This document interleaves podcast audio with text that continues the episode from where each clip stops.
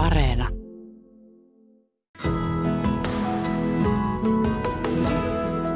Yle Radio Suomi. Kun katselen vanhoja puita, niin aistin ja koen niissä suurta viisautta, isoa herkkyyttä ja paljon jotain sellaista arvokasta, jota ö, vain puissa voi olla. Jotkut puista ovat hyvin, hyvin kauniita, ne ovat hyvin, hyvin vanhoja ja varsinkin näin syksyllä, kun ne luovuttavat lehtensä talven edellä, niin siinä on sellaista vuodenkierron hyvää tunnelmaa. Näin sanoin alkaa Luontosuomen puiden syksy. Minä olen Markus Turunen, tervehdys kaikille. Oletko sinä ihmetellyt pihapiirissäsi syysasuista puuta ja mitä olet miettinyt? Kerro havaintojasi tai kysy. Markku Sipi, moi. Moi. Mikä on, mikä on sun tämmöinen suhde puustoon tai puihin? Intohimoinen, ettenkö sanoisi. Onko? Yhdellä sanalla on. Joka kerta tavallaan, sitä saattaa välillä vähän niin kuin puut jopa unohtaa, kun niitä pitää semmoinen itsestäänselvyyksenä, mutta sitten kun antaa mahdollisuuden tavallaan sille, että pikkasen kun alkaa taas muistelemaan ja ajattelemaan ja ihmettelemään, niin sitten se vähän niin kuin imasee mukaansa mm. sillä tavalla, että hitto soiko, että siinä on paitsi että ne on niin kuin 300 miljoonaa vuotta ylittäkin olleet maapallolla nämä puut, niin mitä kaikkea siinä ajassa on oppia. Sitten Joo. tulee kaikki nämä kommunikoinnit ja kyllä. hajut ja maju, maut ja kyllä. kaikki muut aistit ja tämmöiset ihmeellisyydet. Mm. Niin se, kyllä se vähän niin kuin hiljaiseksi pistää. Mm. Onko sulla jotain suosikkia? Ai, suosikkipuuta? Niin. On. Mikä? Haapa. Se on mun lempparipuu. Okay. Me tehtiin semmoinen puusarja ja mulla oli aluksi toinen suosikki, mutta sitten mä jouduin vaihtamaan sen, koska haavan, haavan mm. ominaisuudet sitten teki vaikutuksen. Sovitaan Markku, että tämänkin illan aikana voit tarvittaessa vaihtaa. Vaihdan. Vaihdetaan Heti, jos siltä tuntuu, niin joo. Joo, joo. Joo, meillä on täällä myös näitä ihan oikeita asiantuntijoita. No kun mä just ajattelin tässä vähän, että olisiko meidän kuitenkin parasta esitellä heidät. se on se syy, miksi tämä tehdään. Kyllä. Hoidatko sinä vai hoidanko minä? No minä. Tervetuloa herrat. Tämä, sanottako alustukseksi vielä, että tämä on nyt neljäs kerta, kun puulähetystä tehdään ja tällä samalla kokoonpanolla, eli kyseessä alkaa olla pitkäaikainen perinne. Meillä on asiantuntija vieraina arboristi Sami Kiema. Hyvää iltaa. Kiitos kutsusta. Kiva, kun pääsit paikalle. Ja luonnollisesti myös professori Kurt Fagerstedt. Hyvää iltaa. Odotamme mielenkiintoisia kysymyksiä. Juuri näin. Mitenkäs te nyt te kysytään, haluaisin kuitenkin tässä lähetyksessä erityisesti kiinnittää huomiota nyt tähän syksyyn ja, ja ajankohtaan, niin, niin tuossa ennen lähetystä keskustelitte ja minäkin siitä kuulin osan juuri tästä syksystä, että on te, teillekin ollut jotenkin erikoinen. Paitsi, että lämpötilat on nyt paukkunut ja tehnyt ennätyksiä, mutta myös muuten tämä ruska ja kaikki muu on tehnyt vaikutuksen. Sami, mitä, mitä tota, niin, miten tämä syksy, millä tavalla tämä on sulle näyttäytynyt? Hirveän vihreänä. Tuossa tota, tosiaan pari viikkoa sitten olin työkeikalla tuolla Ähtärissä. Ähtärissä siellä Pohjanmaa ja vars, ää, anteeksi, Pirkanmaan rajoilla ja, ja ajelin sinne sitten siinä iltapäivällä ja sitten kun aloin olla lähellä kohdetta, niin aloin katsoa, että täällä on jotain omituista ja huomasin, että puissa on väriä. Ja, ja tota, niin, kun taas meidän päässä täällä Helsingissä tuntuu, että kaikki on aivan älyttömän vihreänä. Tietysti mm. kun on tämmöinen riittävän lämmin, mutta sateinen ke- tai vettäkin on riittänyt tänä kesänä hyvin, niin mm. puillahan on kaikki ollut aivan täydellisesti. Mutta nyt sitten ihan muutama päivä sitten mä yksi kaksi huomasin, että meillähän on täällä älyttömästi väriä. Mm. Eli jotenkin tuntuu, että, että vaikka on ollut näin lämpöiset ilmat ja kaikki aina odottelee niitä yöpakkasia tai jotain, että se muutos starttaa kunnolla, niin mm. nyt se vaan niin kuin jotenkin salakavallasti – alkoi yksi kaksi ja nyt, nyt on todella hyviä väriä. Kurt. Minä taas ajelin tässä viime viikonloppuna Mänttään ja ihailin näitä puiden värejä. Erityisesti haavat oli siinä auringonpaisteessa aivan mahtavia. Ja näin kasvifysiologina katsoen, niin tämä meidän syksy on ollut aika erikoinen – Mä oon jotenkin aina aikaisemmin olettanut, että jotta tulisi oikein komeat ruskan värit, niin pitäisi olla ainakin ensimmäisiä pikkuhalloja niin, että mm. ne puiden lehdet vähän kärsii ja stressaantuu. Mutta nythän meillä ei ole ollut semmoisia ja meillä on ihan mahtavat värit. Niin. Siinä vanha teoria meni taas ihan pieleen. No niin, eli mitä sinä nyt sitten tässä todistit? Kerro vielä se. Sinä sanoit tuolla lämpiössä, että no, se on kyseessä päivän pituus. Se on päivän pituus, minkä ne puut aistii ja tietää, että syksy on tulossa. Että vaikka nyt on ollut lämmintä, niin on parasta valmistautua talveen. Ennen kuin hypätään lähetyksen, siellä ilmeisesti, Markus, että oliko puhelu jo? No, tämä nyt on, tässä olisi monta asiaa, joita haluaisin sanoa. Mutta sanon nyt vain tämän, jotta me päästään vauhtiin. Ö, yleensähän lyödään säännöt ja, ja siinä on, mulla on sellainen ristiriita, koska lähtökohtaisesti haluaisin kaikki toivottaa avousylin tervetulleeksi, mutta meillä on ollut ö, tässä lähetyksessä yksi sääntö ja olemme noudattaneet sitä, eli kun puhutaan nyt, että meillä on puiden syksy, niin ö, jätämme puutarhanhoidon ja tämmöiset omenapuun leikkaukset ja kaikki muut kysymykset olemme jättäneet pois. Ihan siitä syystä, että puhumme kuitenkin luonnonpuista ja lähinnä niin kuin sellaisista, mutta viime lähetyksestä opimme toisen säännön, säännön 1.2, ja, ja, ja, ja oikeastaan tämän liittyy sitten siihen, että ei mielellään puurakentamisen tai hirsirakentamiseen liittyviä kysymyksiä, eli meille tuli kiperä kysymys, että milloinka puu pitää kaataa, oliko se uuden vai laskevan kuun aika ja muuta, jotta siitä saisi hyvän mökin, niin emme osanneet vastata tähän ja pahoittelen tätä, mutta koska meillä on kuitenkin paikalla arboristi ja kasvifysiologi, niin annamme heille sen verran anteeksi myös, että puhutaan puista, mutta jätetään tällaiset rakentamiseen ja, ja hirsiveistämiseen liittyvät kysymykset sekä niin kuin puutarhoitoon liittyvät kysymykset ulkopuolelle. Jos tämä hyväksytään, niin pääsemme eteen. Ja meillä on Kumlingesta linjalla Markku. Terve. No, no terve, terve. Ja nämä hyväksytään ilman muuta nämä, nämä säännöt, mitä yes. Okei, okay, nyt on se vaahterasta on semmoinen vanha vaahtera, oikein todella elinvoimainen ja hieno vaahtera. On äh, haarottunut joskus, joskus, en tiedä koska, mutta on, on semmoisen, sanoisin kun jotain tämmöinen kolmen metrin korkeudesta, niin lähtee suunnilleen kaksi haaraa ja ne on ihan, ihan prikulleen samanlaisia, yhtä pitkiä ja ihan yhtä tuoheita ja niin päin. Mutta se toinen haara on aina mahtavasta ruskasta. Et siinä on todella tulee, todella tulee niin, niin komea ruska, mitä nyt luoja yleensä pystyy järjestämään meille. Ja toinen on ihan normaali vihreä. Että mm. mistä tämmöinen ihme joutuu. Ja se on vuodesta toiseen. Aina, aina se toinen oikeanpuoleinen, sieltä katsottuna niin oikeanpuoleinen on aina totta noin siinä komeessa, komeessa rustassa ja toinen tulee ihan tuommoisena normaali vihreä. Tämmöinen kahtia jakautunut vaahtera. No, mites? No tästä täytyy varmaan ottaa huomioon kaksi seikkaa. Ensinnäkin ne ympäristöseikat, että onko se toinen haara nyt vähän enemmän auringossa kuin toinen. Ja sitten toinen tärkeä seikka on se, että, että onko se toinen puoli semmoinen, että se juuret sillä puolella on esimerkiksi kuivemmassa ympäristössä kuin toinen. Nimittäin kuivuus on semmoinen seikka, joka vaikuttaa voimakkaasti ruskan syntyyn. Jos nyt puut on jo vähän stressaantuneet aikaisemminkin ja sitten tulee syksy, niin ne saa voimakkaamman ruskan kuin semmoiset, jotka on jatkuvasti hyvissä olosuhteissa ja saa runsaasti vettä ja ravinteita. Pysty, pystyykö Markku täsmentämään Kaima? Joo, niin tämäkin on totana, kuivurin, kuivurin nurkalla siinä ja en usko, että siinä mitään eroa siinä maapohjastakaan on, että ei, ei ole niin kuin mitään semmoista, että rinnettä tai mitään tämmöistä, että voisi ajatella, että se on tasamaata siinä kuivurin nurkalla ja siitä se vaan möllöttää. Sun Kumlingen Markku, sun ää, puhelin kuuluu vähän huonosti, niin jos pystyt puhumaan, tai yrittämään ainakin puhua vähän paremmin, jos saataisiin sillä lailla sun ääni paremmin kuulumiin, mutta, mutta tota, niin joo, tähän Sami kuivurin nurkan no, tapaukseen. Nyt, nyt tuli vaan itsellä semmoinen vaihtoehto mieleen, että ei siinä kuivurilla saatu olla jotain oikein voimakasta valasinta, pihavaloa tai jotain. Ei ole, ei ole. Okei. Okay.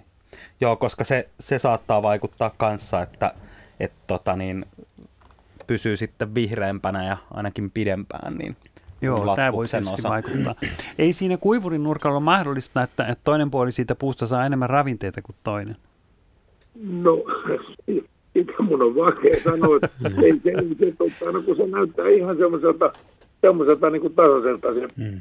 alusta siinä, että maapohja, että mä sano, että siellä mitään tuommoista voisi olla. Niin. Tai joo, mä, joo. Kun sen mä oon ainakin huomannut, että jossain vanhan navetan nurkalla, niin ne, jotka kasvaa siinä ihan siinä navetassa kiinni, niin siellä on tietysti vanha, vanhaa perua, niin on karjalantaa ja muuta, mm. niin että siellä on paljon enemmän ravinteita.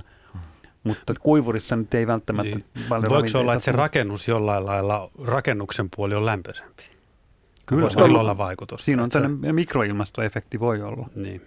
No, mutta kun toi on siinä aika lähellä, mo- molemmat haarat on ihan, ihan Kyllä, mutta silti, että jos esimerkiksi auto on lähellä ö, rakennusta, niin sen rakennuksen puoleinen puoli siitä autosta saattaa olla niin, että se ei ole yöllä mennyt huuruun ollenkaan, mutta että tuo toisella puolella auto on huuru, että se voi olla, tämä nyt ei liity siihen puuhun varsinaisesti, mutta tuli mieleen näin. Onko se, onko se tota noin, niin jos se on siinä kuivurin nurkalla, niin kumpi puoli, etelän vai pohjoinen puoli siitä puusta muuttaa värinsä? Joo, Vai onko se itä-länsisuunnassa? No se on melkein, melkein tota, no, ää, hetkinen, se on etelä on tuolla. No se on, se on melkein niin kuin etelä-pohjoissuunnasta ja kuitenkin se on semmoinen suht avonainen paikka, ettei siinä niin kuin ole mitään semmoisia varjostuksia edes. No silloin se etelänpuoleinen saa kyllä sitten enemmän auringonvaloa kuin se pohjoisen puoleinen. Mutta kun se pohjoisen puoleinen, se on se ruskan.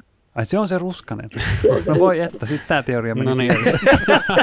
Mutta siis joku, Helekkari tämä vaahtera.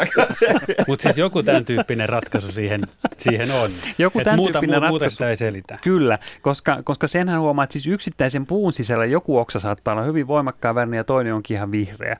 Ja mun mielestä se selittyy sillä, että siinä on jotain pientä mikroilmastoeroa niissä, niissä oksissa on. Tietysti puiden, yksittäisten puiden välillähän voi olla valtavia eroja. Niin kuin mä tänne just tässä kävellessä niin huomasin, että, että viisi vahteraa oli pienellä mäennyppylällä. Neljä niistä oli ihan vihreitä ja yksi oli ihan keltainen ja pudottanut jo suurimman osan lehdistään. Et yksilöiden välillä on eroja, mutta kyllä yhden puun sisälläkin eri oksilla on, on eroja. Ja se tulee varmaan sitä Tätä mä justiinsa kanssa ajattelin, että voiko siinä olla myös sama, sama ilmiö tapahtua yhden puun sisällä, että siinä missä on niin kuin puuyksilöitä, niin sitten tavallaan siellä puussa on myös sellaisia yksilöllisiä osasia. No se voi tietysti olla mahdollista, koska vaikka se puu on tietysti samaa genotyyppiä, sillä on sama perimä, niin siellähän voi tapahtua mutaatioita yksittäisissä silmuissa ja siitä silmusta loppujen lopuksi on kasvanut se toinen puoli siitä puusta. Mm. Että siellä saattaa olla tämmöisiä eroja perimässä, vaikka ne onkin samaa, samaa puuta. Yes. Sami, Sa- Sami, haluaisin vielä, Sami vaikutti niin mie- mietteelle, kun hän pyörittää tuota partaa ja tekee sellaisia partatornadoja tuonne leua alle ja hän pohtii. Ja selvästi oli sen olon, että haluaa vielä sanoa jotakin. Niin, tai siis äh, tuli mieleen ihan siitä puun kunnosta, että, että tota, mä mietin, että voiko se vaikuttaa, että siihen toiseen haaraan on jostain syystä esimerkiksi nestevirtaukset häiriintynyt, mutta jos se on aina ollut sellainen, niin se ei nyt ehkä kuulosta kauhean loogiselta selitykseltä tai jotain, mutta tota, hankala, tämä on aina vähän hankalaa, kun ei saada niinku siihen tiettyyn muottiin laitettu tota luontoa. Niin.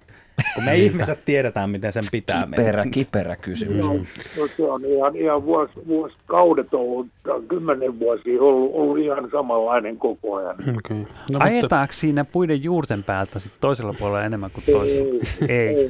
me nyt ei tällä hetkellä, tällä kertaa löydetä mitään ö, vedenpitävää ratkaisua ja, ja vastausta sun kysymykseen, Markku. Mutta kiitos, kun soit lähetykseen. Okei. Kiitoksia. Hyvät illanjatkot. Hyvä illan Yes, kiitoksia. Hyvä. Meidän, meidän pitää oi. lähteä käymään kummingessa.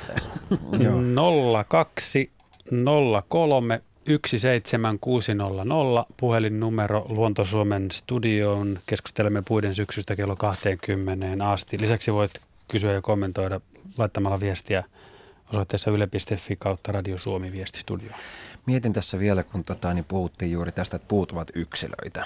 Ja, ja, ja tota, se nyt selittää sitten sen, että toiset ovat hieman varovaisempia, jos tämmöistä sanaa voidaan käyttää, ja toiset hieman hätähousuja, että, että joillekin se ruska tulee aikaisemmin ja sitten pudottavat lehdet, ja silti toinen voi olla siinä kaveri ihan vieressä, vaikka kasvupaikka oli samanlainen, niin silti sinnittelee pidempään. Ja, ja ja sille ole ehkä enemmän riskipelurihenkinen.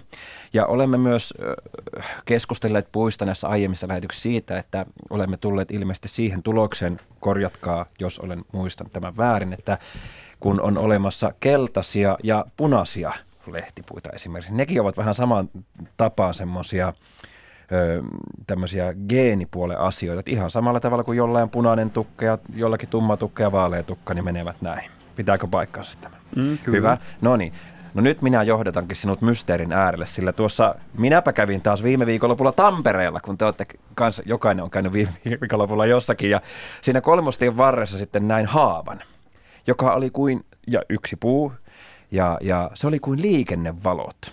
Eli se oli tuota niin... Alaosa oli vihreä, alaosa keskellä vihreä, keltainen, keskellä- latva punainen. Kyllä, Mm. yksi puu. Miten tämän sinä selität? Mä näin ihan samanlaisen tässä mänttään ajaessani. Uh, mä selitän sen tällä mikroilmastolla. Ne alimmat lehdet siellä tai siellä puun sisässä olevat lehdet ei joudu kärsimään niin paljon stressiä, kun ne on siellä puun sisällä suojassa. Sitten siinä ylempänä olevat lehdet, ne saa vähän enemmän valoa, vähän enemmän tuulta, ne kuivuu enemmän, ne stressaantuu enemmän. Niistä lehtivihreä on jo hävinnyt, sitten sieltä tullut ne keltaiset karotenoidiväriaineet esiin. Mm. Ja sitten taas ihan siellä puun latvassa, ne on kaikkein stressaantuneempia. Ne saa voimakasta valoa, ne on siellä tuulen tuivertamena, ne rupeaa syntetoimaan sitten näitä punaisia antosyaaniväriaineita. Mutta miten samassa puussa voi olla sekä keltaista että punaista? Se keltainen väriaine siellä on koko ajan, se ei vaan näy, kun se on ke- kesällä vihreän klorofyllin peittämää. Mutta se punainen väriaine on antosyaaniväriaineita, jotka on semmoisia kasvin yleisiä stressiväriaineita. Kasvit tuottaa näitä. Me tiedetään, että ne antosyaaniväriaineet jonkin verran suojaa kasveja, ne on antioksidantteja. Ihan sama, samoja antioksidantteja kuin C-vitamiini, mitä me ihmisetkin tarvitaan. Niin antosyaaniväriaineet suojaa puita näitä stressiolosuhteita vastaan, ja sen takia ne tekee niitä. Hmm. No varmaan ehkä saatamme palata tähän vielä tässä lähetyksessä, mutta meillä on puhelu. Liikennevalopuut, mielenkiintoinen havainto. Te ette kuitenkaan nähnyt samaa puuta. Mä epäilen, että me ollaan nähty sama puu. Se saattaa olla näin. Mutta näittekö vaihtu, kun va- väri vaihtui? Koko ajan oli kaikki valot päällä. että Siellä oli varmaan jotakin huoltotöitä käynnissä. Jäätiin odottamaan, että koska tulee vihreä. Joo. Keltainen ei vilkunut. Joo. Nyt otetaan Ehe, yhteyttä ehe. Joensuuhun. Meillä on Leena linjalla. Terve. No tervehdys, Leena Räsänen täältä Joensuusta. Kyselee sellaista metsäkuusen siirtämisestä, ihan tavallisesta luonnon metsäsu- metsäkuusesta taimesta, kun sellainen halutaan siirtää, niin minkä kokoisena, mihin ajankohtaan, juuripaakusta, miten iso juuripaakku pitäisi saada. Ja sitten myös sitä, kun jos sitä haluaa ruveta leikkaamaan, esimerkiksi johonkin tiettyyn muotoon sitten, tai niitä panee jonoon näköesteeksi, niin milloin niitä ruvetaan leikkaamaan ja millä tavalla niitä ruvetaan sitten leikkaamaan. Ja mitenkä tiheeseen ne voisi panna, jos ne, niissä tehdään joku semmoinen tämmöinen niin kuin näköeste. Tämä on varmaan Sami Heini. Sami. No joo, hän voi mä ainakin aloittaa. Tota niin, sanotaan nyt näin, että mitä pienempänä taimena siirtää, niin sitä varmempaa lie juurtuminen, koska silloin saadaan aika helposti niitä, se juuri, juuristo mahdollisimman kokonaisena mukaan, että jos lähdetään kauhean isoja, isoja puita siirtelemään, niin sitten pitäisi saada myös valtavan kokoinen juuripaakku. Eli siis semmoinen karkea muistisääntö on, että puiden juurot, juuret ulottuu ö, sen latvuksen leveydestä vielä pikkusen ulos, eli, eli sitten jos on tuommoinen vaikka vähän tommonen, tai joulukuusen kokoinen taimi, niin sen paakun pitäisi olla sitten tota, niin halkasijaltaan helposti niin puolitoista metriä tai jotain, ja, ja mielellään sitten joku 50 senttiä syvä vähintään tälleen, että se ei ihan niin kuin lapparilla enää siirry. Niin, niin suosittelisin, että aika pieniä taimia ja mahdollisimman paljon maata mukaan, että juuret ei vahingoittuisi siirrossa. Ja sitten kun sitä kuusiaitaa perustaa, niin, niin mitäköhän ne etäisyydet on jotain metriä tai jotain, mitä niitä laitetaan. Annetaan ää, puiden tai taimien juurtua ihan rauhassa ja annetaan niiden lähteä kasvuun ja siinä vaiheessa, kun ne saavuttaa sen korkeuden, minkä korkusena se halutaan pitää, niin siinä vaiheessa vedetään latvat poikki ja lähdetään leikkaamaan sitä, tota, sitä aitaa muutenkin. Ja sitä mukaan, kun se tuuhistuu, niin pystytään muotoilemaan sitä myös. Ja, ja tuota, hyvä leikkausajankohta on esimerkiksi tuossa joskus elokuussa, mutta myös kevät-talvella pystyy toki leikkaamaan. Mitä muuta? Tässä oli niin monta kysymystä. No se, että mihin ajanko, milloinka sitä voisi ruveta siirtämään nyt näitä? Ihan milloinko vaan? Niin, no tota, ehkä, ehkä, ehkä keväällä siirtäisin ja sitten vaan pitää muistaa se kastelu ainakin pari kasvukautta, eli par, parin kesän ajan. Ja sitä vettä pitää antaa sato tai paisto niin viikoittain ihan reilusti, ettei missään nimessä ne juuret pääsisi kuivumaan, että, että ne kasvaisi hyvin ja ne taimet juurtuisi. Voisiko, joo. Keväällähän se siirtäminen kannattaa tehdä reilusti ennen kuin kasvukausi alkaa. Ja milloin se kasvukausi alkaa? No se riippuu nyt vähän keväästä, mutta kyllä mä sanoisin, että huhtikuussa on siihen hyvä aika. Eli silloin kun on maa sula. Silloin kun on maa sula, joo. Mutta sitten noin niin kuin syysistutus ei välttämättä onnistu, onnistu, eikö se onnistu tai se on riskimpi. No kun se on luonnonvarainen puu Suomessa, niin kyllä se syysistutuskin onnistuu. Että puutarhakasveille usein sanotaan, että syysistutus ei ole niin hyvä, koska Suomen talvet voi olla sitten aika, aika raskaita. Että, mutta kuusi nyt kestää kyllä ihan hyvin se, vaikka syksylläkin siirtäisi. Just joo. No niin. Onko sulla Leena siellä äh, nyt alkamassa siirtooperaatio ja aidan kasvatus? Minä olen siirrellyt puita, puita ja tuota, mutta ne on semmoisen polvenkorttisina olleet. Mutta nyt kun itse asiassa, kun minulta kysyttiin, kun minua luullaan semmoiseksi, että kun minä metsän kanssa puuhastelen näin eläkepäivinä, niin minulta kysyttiin, että milloin tämmöisen kuusen voisi siirtää. Ja minä ajattelin, no nythän minä kysyn se oikein asiantuntijoille. Sitten voin antaa asiantuntijoille vastauksen heille, jotka ovat perustamassa tällaista näköeste kuusi aitaa. No niin. Nyt saatiin oikein hieno vastaus. Kyllä, se tuli täältä nyt parhaalta mahdolliselta taholta. Toivottavasti kaikki hyvin järjestyy. Kyllä, kiitos oikein kiitos paljon. sinulle. Kiitos. Hei, hei. Kiitos. Hei. 0203 17600 Luonto Suomi keskustelee puiden syksystä tänä iltana. Tämä kysymys oli huomattavasti helpompi teille kuin tämä ensimmäinen, joka jäi sellaiseksi, niin herätti enemmän kysymyksiä, kun saatiin suoria vastauksia siihen. Että hyvä sinänsä. Mä haluaisin jatkaa meille, nimittäin etukäteen näitä kysymyksiä on lähetetty aivan hillitön määrä. Mulla on tässä nyt semmoinen, tähän mä nyt uskaltaisin sanoa, käytän kohtuullisen pientä fonttia vielä, kun printtasin nämä, niin semmoiselta niin kuin seitsemän, kahdeksan sivua olisi, että jos me nyt näistä edes... Säästeliäs mies on. niin, täytyy on kato, sinunkin verovaroillasi, niin eihän rupeaa printtaamaan turhia. Tuota, niin, mutta yksi tällainen kuvallinen kysymys, jonka printtasin siis kaksi paperia, niin tuota, tämä tuli Laihialta ja mä haluaisin teille esittää tämän kysymys, koska oli puhetta kuusista. Yritän kuvailla teille kuulijat sitten näitä kuvia, miltä ne näyttävät, mutta kysymys kuuluu näin. Hei, ohjelmanne kysymys pihassamme kasvavasta havupuusta, jonka nyt oletamme olevan balsamipihta. Talo on rakennettu vuonna 1948 ja enemmän kuitenkin kiinnostaa tämän kuusen kasvutapa, joka on melko outo. Kuvista, näitä on kolme kappaletta. Kuvista näkyy noin kahden metrin korkeudelta lähtevästä oksasta, joka vielä haarautuu kolmeen neljään uuteen haaraan. Tämän oksan Huipun kautta latvan korkeus on jo melko lähellä päärungon latvan korkeudella. Mittasin rungon ja oksan ympärysmitat runko 2,5 metriä ja oksa noin puolitoista metriä. Kysymys, mikä mahtaa olla puun sietokyky uuden haaran kuormalle? Massaa oksistosta johtuen juuren ulkopuolella alkaa varmaan olla melkoisesti. Onko kaatumisriskiä? Ja toinen kysymys, mitä kannattaisi tämän kanssa tehdä, koska vaimon kanssa on tästä hieman erilaisia näkemyksiä. Ja nyt kun minä kuvailen tätä kuusta, niin tämähän on siis ihan hillittömän kokoinen jutikka niin kuin nyt että tuosta rungon paksuudestakin voi päättää, mutta että jos kuvittelette sellaisen pystysuoran putiikan, tällaisen tynnyrin muotoisen miehen, ja sitten kuvittelit, että sen kyljestä lähtee toinen samanmoinen mies kasvamaan tavallaan vaakasuoraan, ja sitten se pikkasen kasvaa siitä melko pitkään suoraan, ja sitten alkaa taipua taas ylöspäin, niin siltä tämä puu nyt näyttää. Ja nyt teille kysymystä, mitä tällaisen puun kanssa pitäisi tehdä ja onko tämä valtava ikään kuin kakkospuu, toinen puu, joka tästä päärungosta lähtee sinne suoraan oikealle, päin oikealle kädelle kasvamaan vaakasuoraan, kasvaisiko ehkä noin kaksi metriä, puolitoista metriä vaakasuoraan, sitten alkaa kaartumaan ylöspäin, josta ikään kuin toinen puu lähtee siitä haarautumaan ylöspäin. Onko tällainen nyt esimerkiksi niin kuin riski? Tässä on vanha laihialainen pihapiiri kyseessä.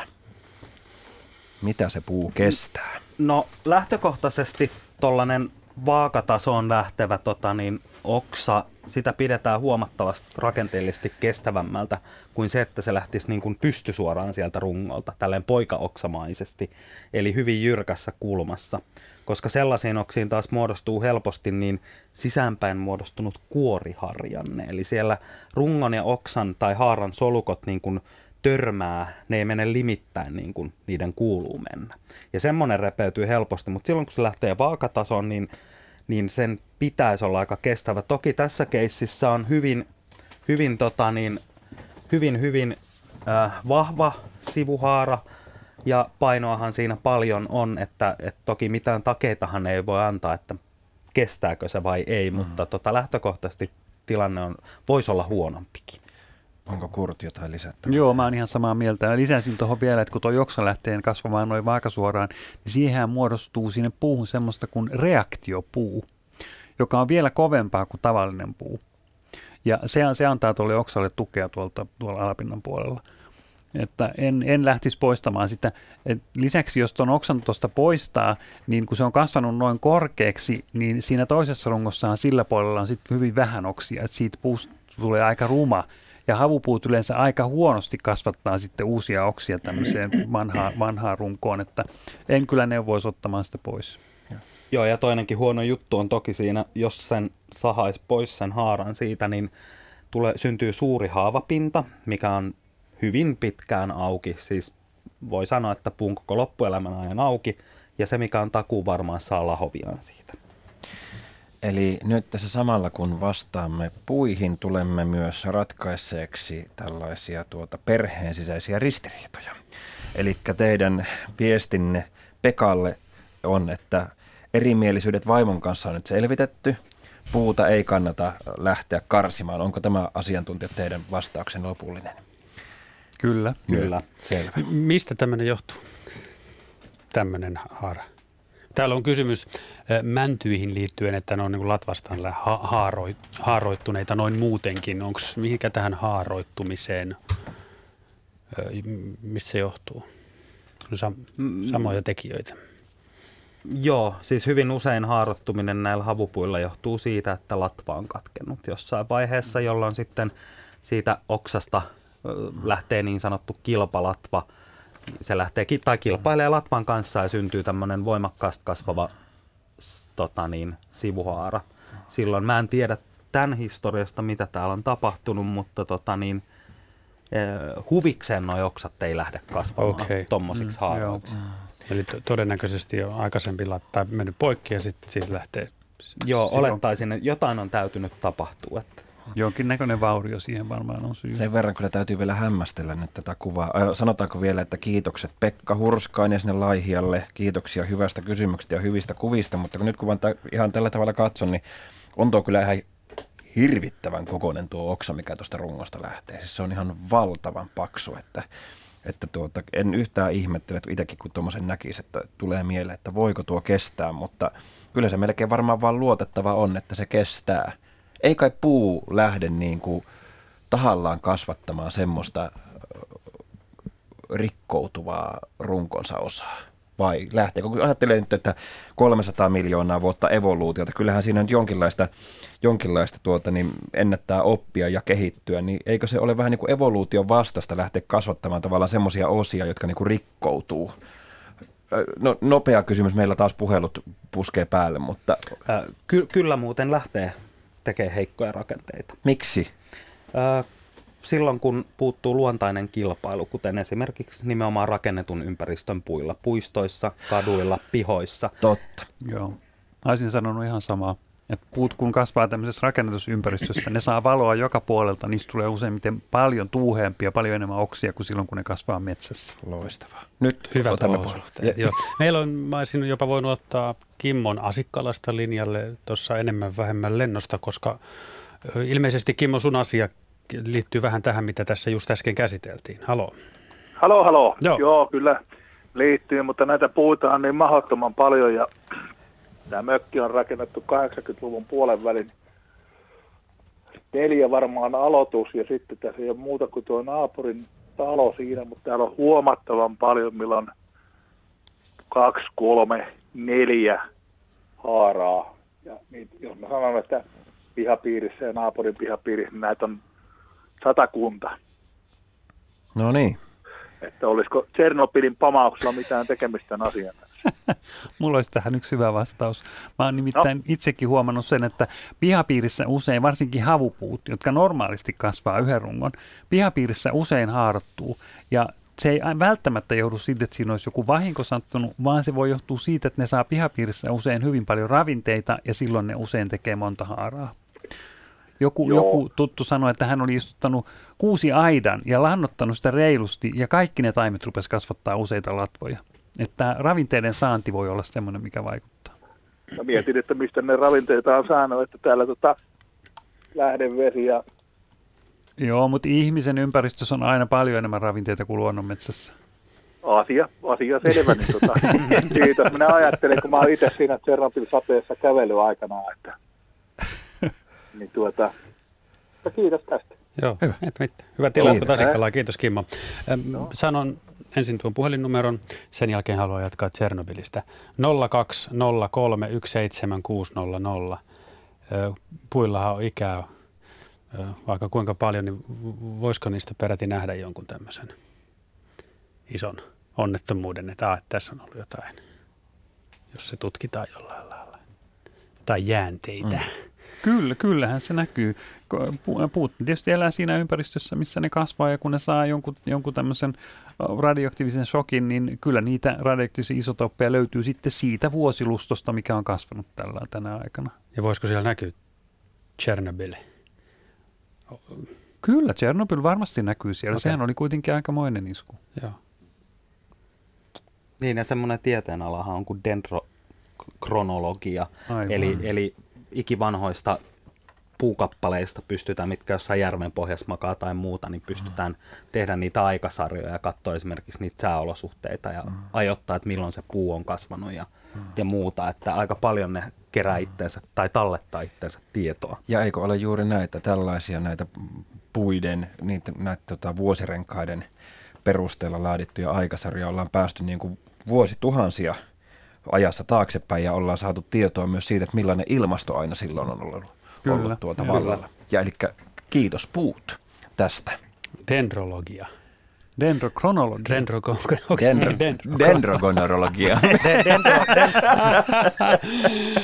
Oi, hyvänen aika. Dendro, dendrologia on ihan puutiedettä. Joo. vähän kuulostaa, kun te vietettäisiin vappua täällä. Mutta. Tota, niin, tässä yhteydessä on hyvä, kun meille olemme myös Yle Luonnon Instagramissa kyselleet ja kysymyksiä on tullut melko, melko paljon, niin täältä kysyttiin tähän ikään liittyen, hetki, anteeksi, ehkä kuulette, kun mä plärään näitä, näitä papereita täällä, mutta oli, oli kyse nimenomaan puiden iästä.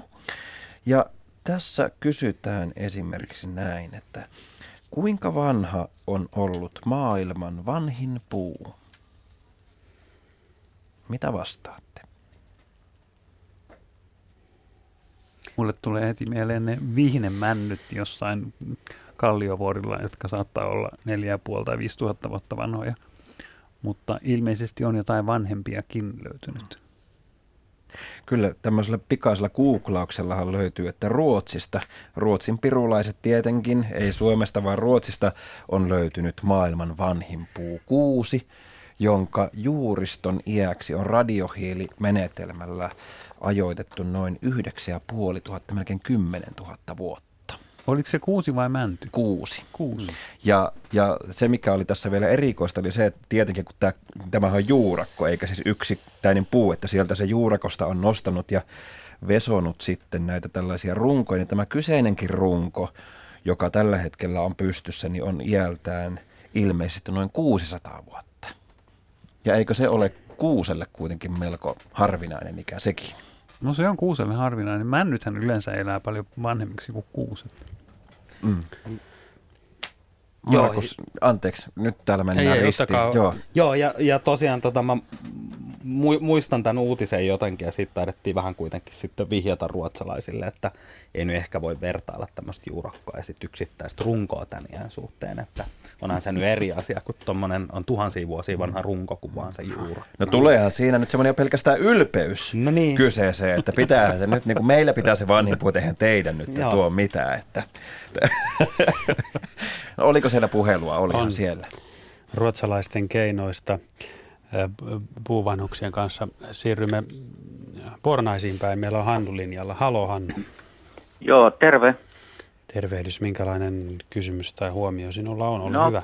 No kysymy, itse asiassa kysymys on tämmöinen, että, että ikään kuin, että milloin, milloin se puu pitää kaataa, jos on jos on vaikka talo tai mökki tai mikä tahansa, että mitä ne merkit on, että milloin se on siinä kunnossa, että sitten pitää hankkiutua eroon.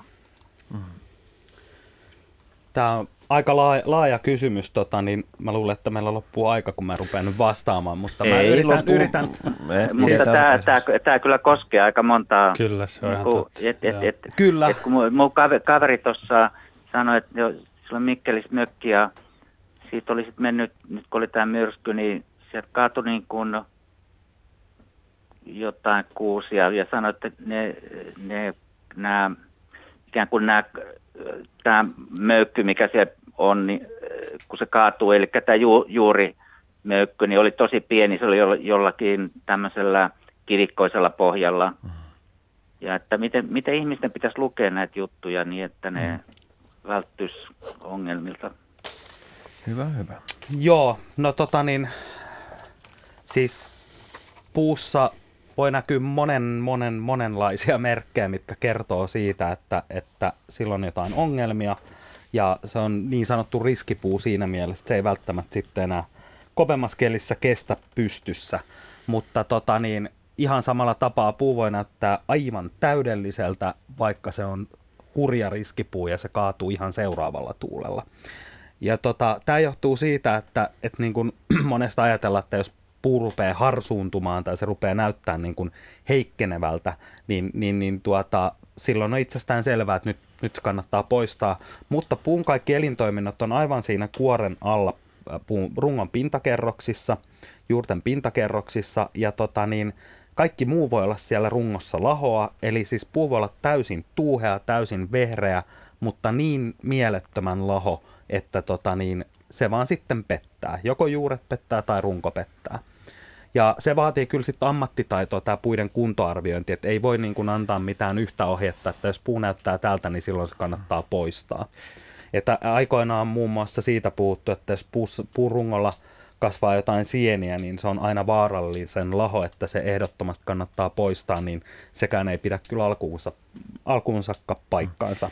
Ja eikö ole vähän näin myös, että se on puulajista? Että esimerkiksi tammi tai lehmus voivat olla sisältä onttoja täysin niin kuin, silti täysin Joo. terveitä ja elinkelpoisia puita. Kyllä, joo, ja se on itse asiassa paljonkin paikasta kiinni. Ja sitten tässä samalla sen lisäksi, missä kunnossa puu on, niin tosiaan se riskiarvio, että mikä on se vahinko, kun, jos se puu sattuu vaikka kaatumaan, ja mihin suuntaan se kaatuu. Siis ammattilainen arboristi pystyy arvioimaan tämmöiset jutut ja antaa ihan selkeän niin kuin, ö, toimintaohjeen ja kunnon arvion siitä puusta. Mutta, mutta aika paljon on semmoisia merkkejä, mitkä ei, ei välttämättä kyllä ihan niin kuin helposti niin kuin ole näkyvissä, että et onko vaikka puu olisi hyvinkin riskitapaus.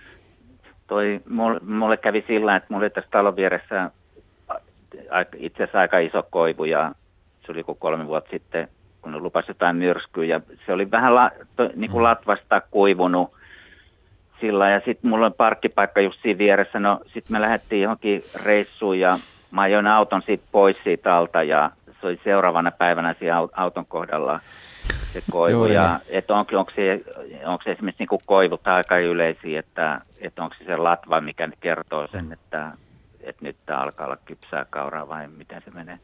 Öö, no koivulla siis voi monestakin syystä lähteä, lähteä latva kuivumaan ihan senkin takia, että se ei saa riittävästi vettä, vaikkei se olisi yhtään lahoja. Aika tyypillistä itse asiassa on koivun kohdalla se, että, että latva katkeaa. Ei, ei niinkään koko puu välttämättä kaadu, mutta että jos se la- latva on lähtenyt kuivumaan, niin se lähtee myös lahoamaan nopeasti ja katkee sitten helposti. Mutta tämä on kyllä on, on niin kuin mahdoton sanoa mitään ihan yksittäistä selkeää merkkiä, että nyt on aika, että, että kun maan parhaat asiantuntijat tekee puiden kuntoarviointeja, he on arvioinut tuhansia tuhansia puita, kymmeniä tai satoja eri lajeja uransa aikana ja tälleen näin, niin hekin pystyy antaa vain arvion. Ja, mm. ja äh, sekin voi olla niin, että ajatellaan, että nyt tämä on niin huono kunto, että tämä on pakko kaataa ihan ensitilassa tai se kaatuu milloin tahansa. Mm.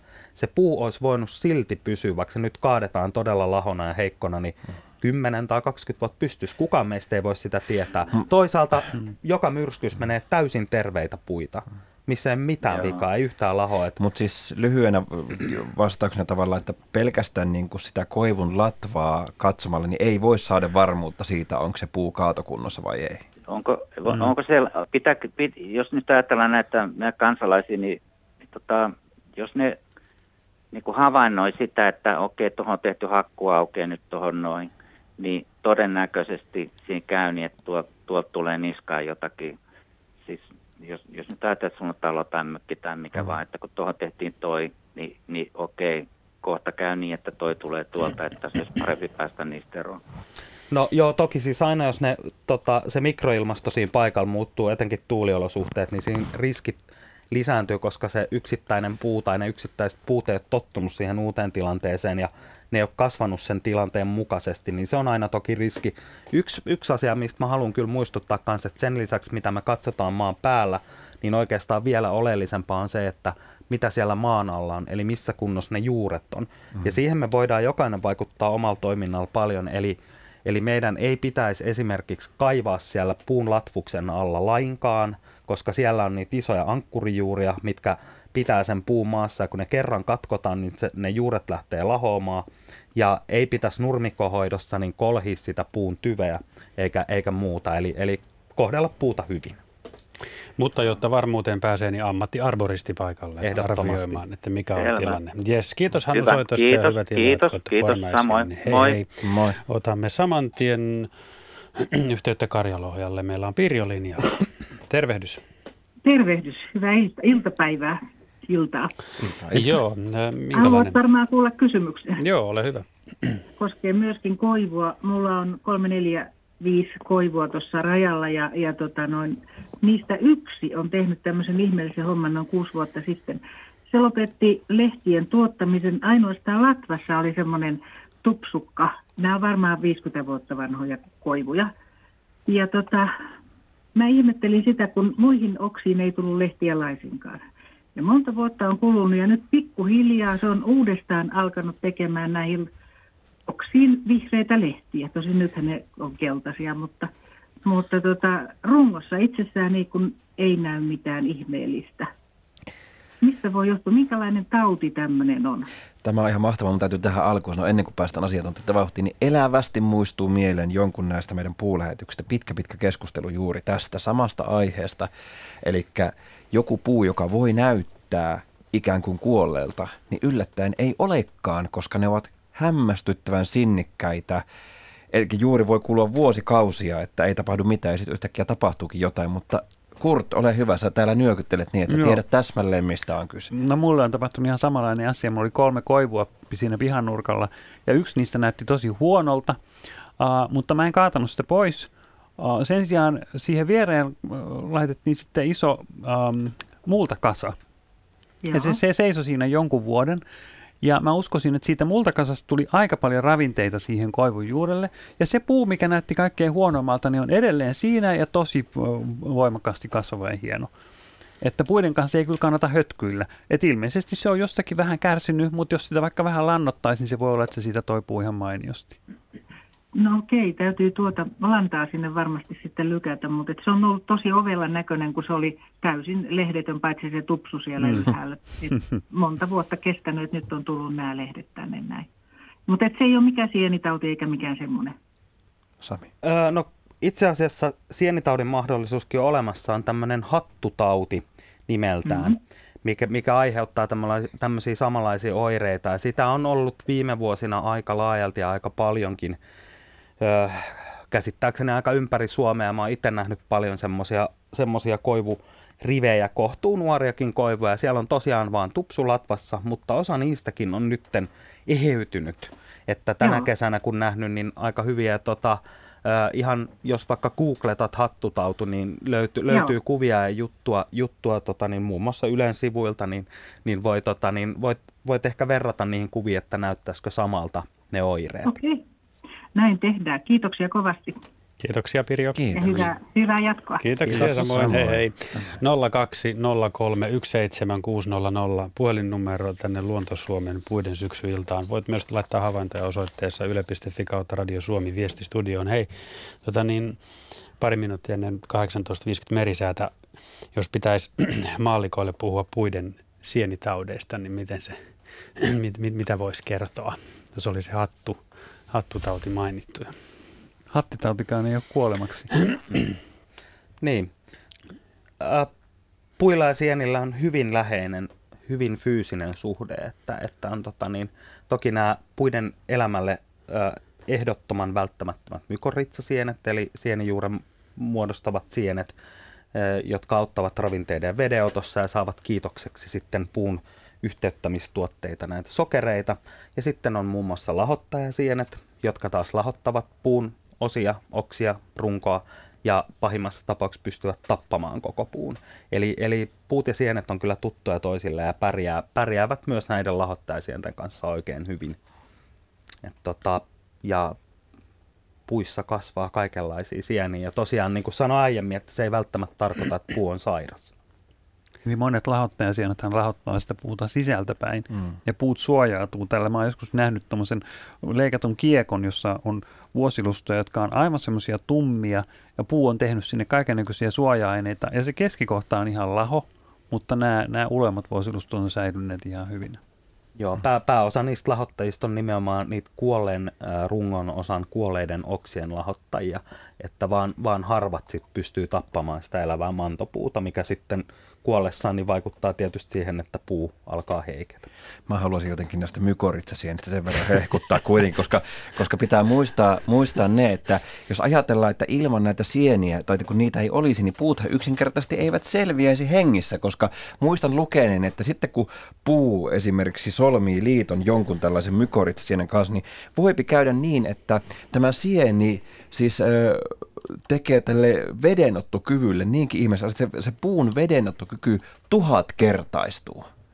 Niin ajatelkaa, miten helkkarin paljon tehokkaammin se pystyy elämään tai kasvamaan. Tai että on olemassa mykoritsasieniä, joilla on sellainen kyky, että ne sieltä kalliosta osaavat tuota liuottaa omalla jollain sillä jotain semmoista hienoa kemikaalia. Ne liuottavat sitä kiveä ja sitten saavat siitä sen mineraali, jonka taas antavat puun käyttöön.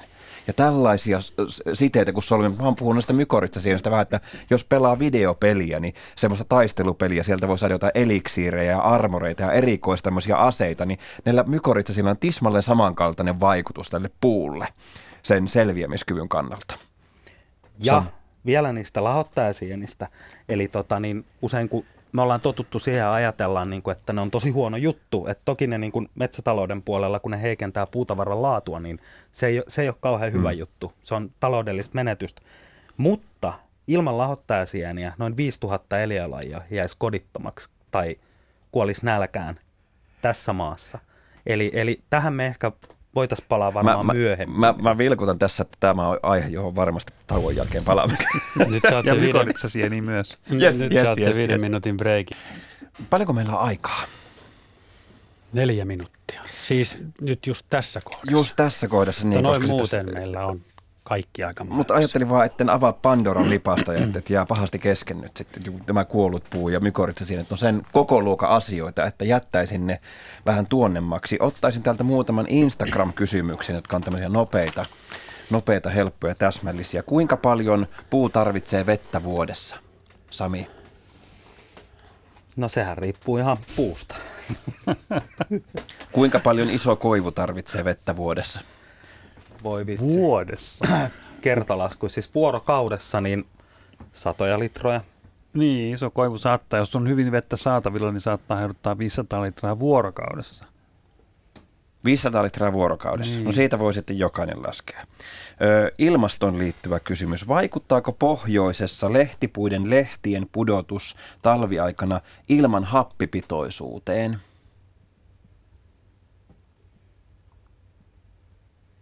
Vaikuttaa. Seuraava kysymys. en, en kommentoi. Sanotaan, että puut keskustelevat keskenään. Onkohan se totta tai jollain tapaa totta? On. Kyllä. Millä tavalla?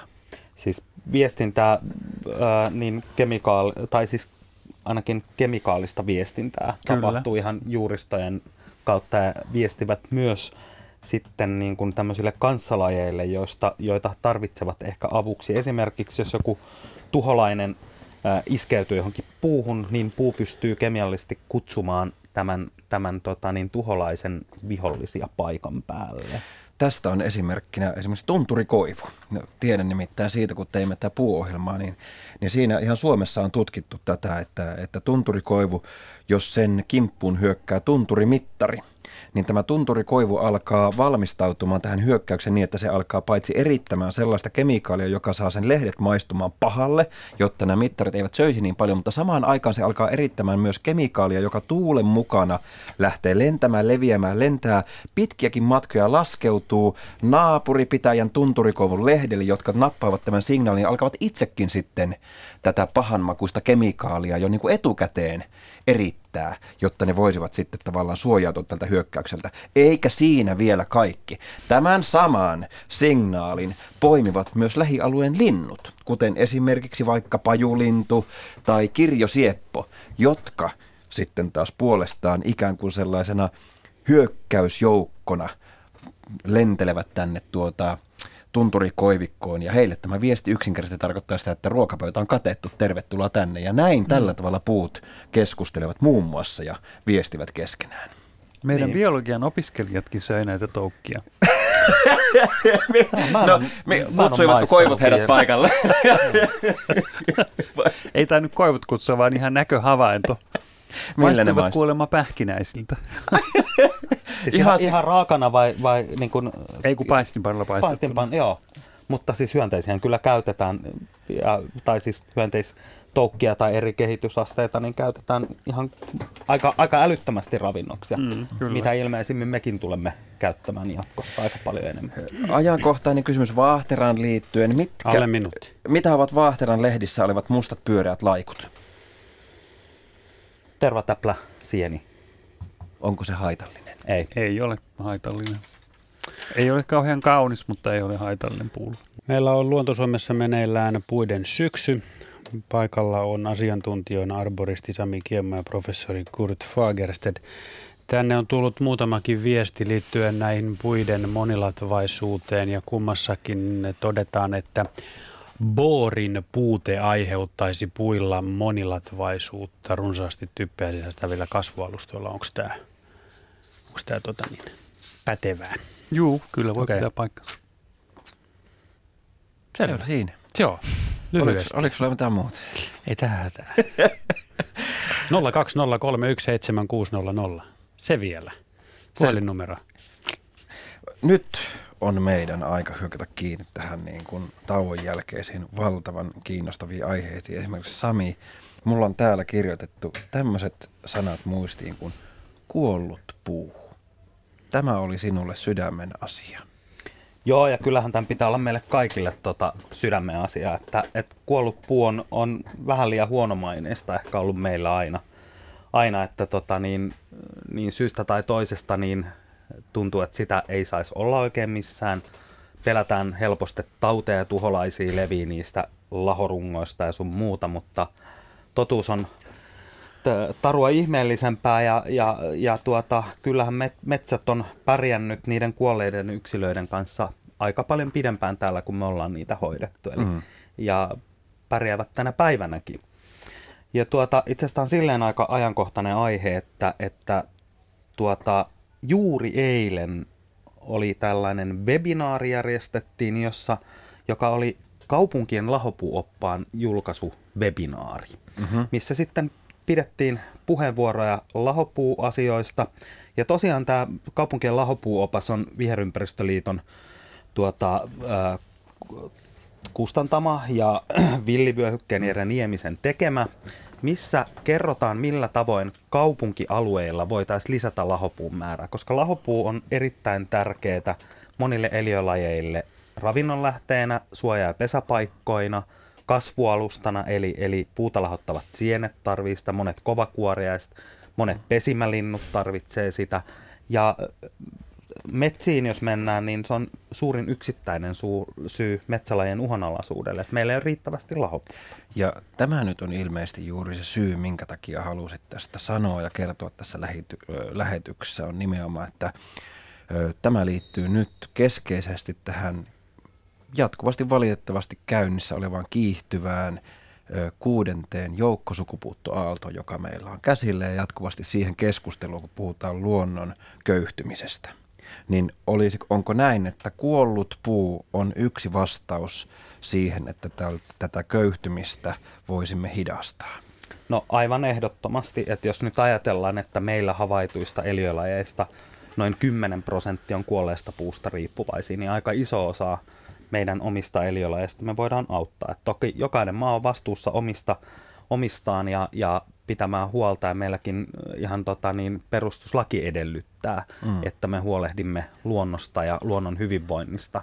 Mm. Ja me voitaisiin kyllä tehdä se paremmin ja myös ihan kaupungeissa ja pihoissa mm. ja joka paikassa. Mm. Että kyllä meilläkin on Helsingissä niin neljännes vuosisataan jätetty lahopuuta puistoihin ja, ja toki metsissäkin sitä on paikotelle varsin runsaasti, mikä on positiivista ja tätä kehitystä niin kuin haluaisi, että se lähtisi muuallakin liikkeelle. Mutta laajen, laajentakaamme keskustelua Helsingistä myös muualle Suomeen, mm. niin, niin toimiiko se myös muualla? Se toimii joka paikassa, kyllä. Ja sen, se on helppoa toteuttaa. Ja sitten tässä on sellainen juttu vielä, että että tota niin, voidaan niin kuin säästöäkin sillä saada aikaiseksi, että ei roudata sitä kaikkea puuta, kuljeteta sitä johonkin mm-hmm. ja pienennetään samalla myös päästöjä, kun jätetään se lahomaan sinne mm-hmm. paikalleen. Ja, ja jokaisella syntyy helposti puujätettä niin sanotusti omalla tontillaankin ja voi perustaa vaikka lahopuuaidan tai jättää ne lahot rungon kappaleet lahomaan sinne monien monien eliölajien ää, tota niin, iloksi ja, ja sen monimuotoisuuden edistämiseksi. Eli tämmöinen niin kuin hyvällä sydämellä ajateltu luontoteko voisi olla yk, muun muassa tuollainen. Kyllä, ja, ja tuota, niin ihan tulee tässä mieleen sekin, että kun meillä on useita haasteita, joihin on tartuttu luonnon puolesta, kun on ollut miljoona linnunpönttöä haastetta ja on ollut miljoona puuta haastetta meneillään nytkin ja pelasta muuta, niin pörriäinen kampan. Pelasta pörriäinen ja sun muuta, niin miksei meillä voisi olla joku päivä tämmöinen miljoona lahopuuta, että jätettäisiin miljoona lahopuuta. Ehdotus on lähtenyt eteenpäin. Ki- a- kiitos, kiitos. On kuultu ja, ja viedään eteenpäin. Puhelu. Airi Pirkanmaalta, hyvää iltaa. No hyvää iltaa. Minulla on tämmöinen asia kiinnostanut toista vuotta, kun naapurini antoi kaataa semmoisen aika aika ison ja vanhan haavan ja toissa syksynä. Ja sen jälkeen niin yli 150 metrin päässä päähän on ulottunut nuorten haapojen kuolemat. Mä olen laskenut yli 30 haapaa on viime vuonna jo lopettanut kasvamisensa ja ovat pelkkiä raatoja runkoja. Et voiko se emohaapa viestiä, jolla, onko se ollut emohaapa, joka on viestinyt sitten näin. Ne on semmoisia ehkä 6-7 metriäkin korkeita osa niistä haavoista, ettei ne ole mitään pikkuisia, jotka on nyt sitten kuolleina. Kurt. Mielenkiintoinen juttu kun tietysti nämä, nämä muut haavat siinä on varmaan syntynyt juuri vesoista, eli niillä on juuri yhteydet siihen, siihen vanhaan puuhun. Mutta yleensä kyllä, kun se vanha puu kaadetaan, niin ne, ne vesat vaan, vaan yltyy kasvamisessa, ettei ne suinkaan siihen kuole. Mutta olisiko tässä... Nämä ei kuiten... ole vesoja, nämä on jo isoja puita. Niin, mutta mm. siis ne on, ne on varmaan alun perin syntyneet sen vanhan puun vesoista. Sen lapsina, niin. niin. Mutta voiko siinä olla se mahdollisuus, kun, kun, kun tiedetään, että haapa vesoo hurjasti sen jälkeen, kun se on kaadettu, niin äh, siihen kantoon onkin ruiskutettu jotain äh, kasvituhoainetta, jotain herbisidiä? No niin, e, ei ole kerrottu mulle. Mm. Koska se, se on tietysti se, se mahdollisuus, sitä kautta se on levinnyt sitten ju, juurista niin. niihin muihin puihin. Katala juoni ollut Niin, siihen. joo. Mm. Voisi... Se, se saa se saattaa, joku, joku kyllä semmoista epäili täällä, mutta ei, ei sitä ole kerrottu. Muistan, muistan itse kyllä nähneen, mä, mä oon siis kaivannut aikoinaan, tota, niin kuin oli, löydettiin tota, tämmöinen kaadettu haapa, kanto siis, ja sitten me lähdettiin ihan semmoisella pienillä lap, lappareilla kaivamaan niitä juuria esiin, ja sitten me löydettiin sieltä niitä juurivesoja, ja se oli jotenkin niin, kuin niin hirveän konkreettinen havainto tavallaan siitä, että kun vaikka me nähdään joku haavikko, niin ikään kuin, että se onkin yksi ja sama puu. Mm, että nämä on vain useita runkoja, mutta tämä haavikko on yksi ja sama haapa. Ja se oli muuten, Markus, kun kysyit aluksi, että mikä on lemparipuu, niin tämä on yksi syy, minkä takia haapa on lemparipuu tavalla. Että se ei ole vain yksi runko on yksi haapa, vaan että ne monet rungot voivat olla yksi ja sama haapa. Niin juurikin näin, niin Kurt, että jos sieltä on se ikään kuin se emohaapa kaadettu se runko ja ne juuret ovat todella levinneet mm. pitkälle, niin sitä pitkin sitten, jos sinne on jotakin myrkkyä vaikka laitettu, niin ihan varmasti on kulkeutunut sinne mm. muillekin. Joo, ei, ei tule mullakaan muuta mieleen. Joten, jotenkin niin kuin haiskahtaa no, vähän siis, tämmöisellä. Joo. Aika usein, jos haapa, haapa halutaan kaataa, niin sehän kannattaa kaulata muutama vuosi ennen kuin se kaadetaan. Niin se estää joo. tai ehkäisee sitä, että niitä juurivesoja ei synny. Mutta se nyt on toinen asia kuin mitä tässä kysyttiin. Joo, joo mulla on pihassa sillä yksi, yksi tehty mutta tämä ei ollut mun pihani, mutta Joo, tämä, no, mä yritän selvittää.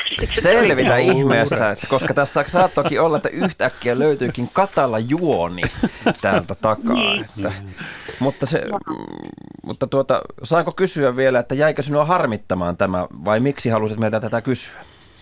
No kun mä oon kiinnostanut asia sinänsä, koska kukaan ohikulkija tai no ehkä minun lisäkseni yksi on kiinnittänyt huomiota tämmöisiä asioita. Mä aina olen laskenut kävellessäni, että montako puuta nyt on ilman lehteä viime vuonna ja tänä vuonna. Mm. Mm. Niin, Selvä. Apaa mun sielun puuni.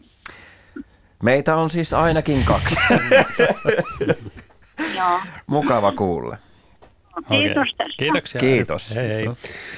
0203 17600 ja me otetaan Airin jälkeen linjalle Simo.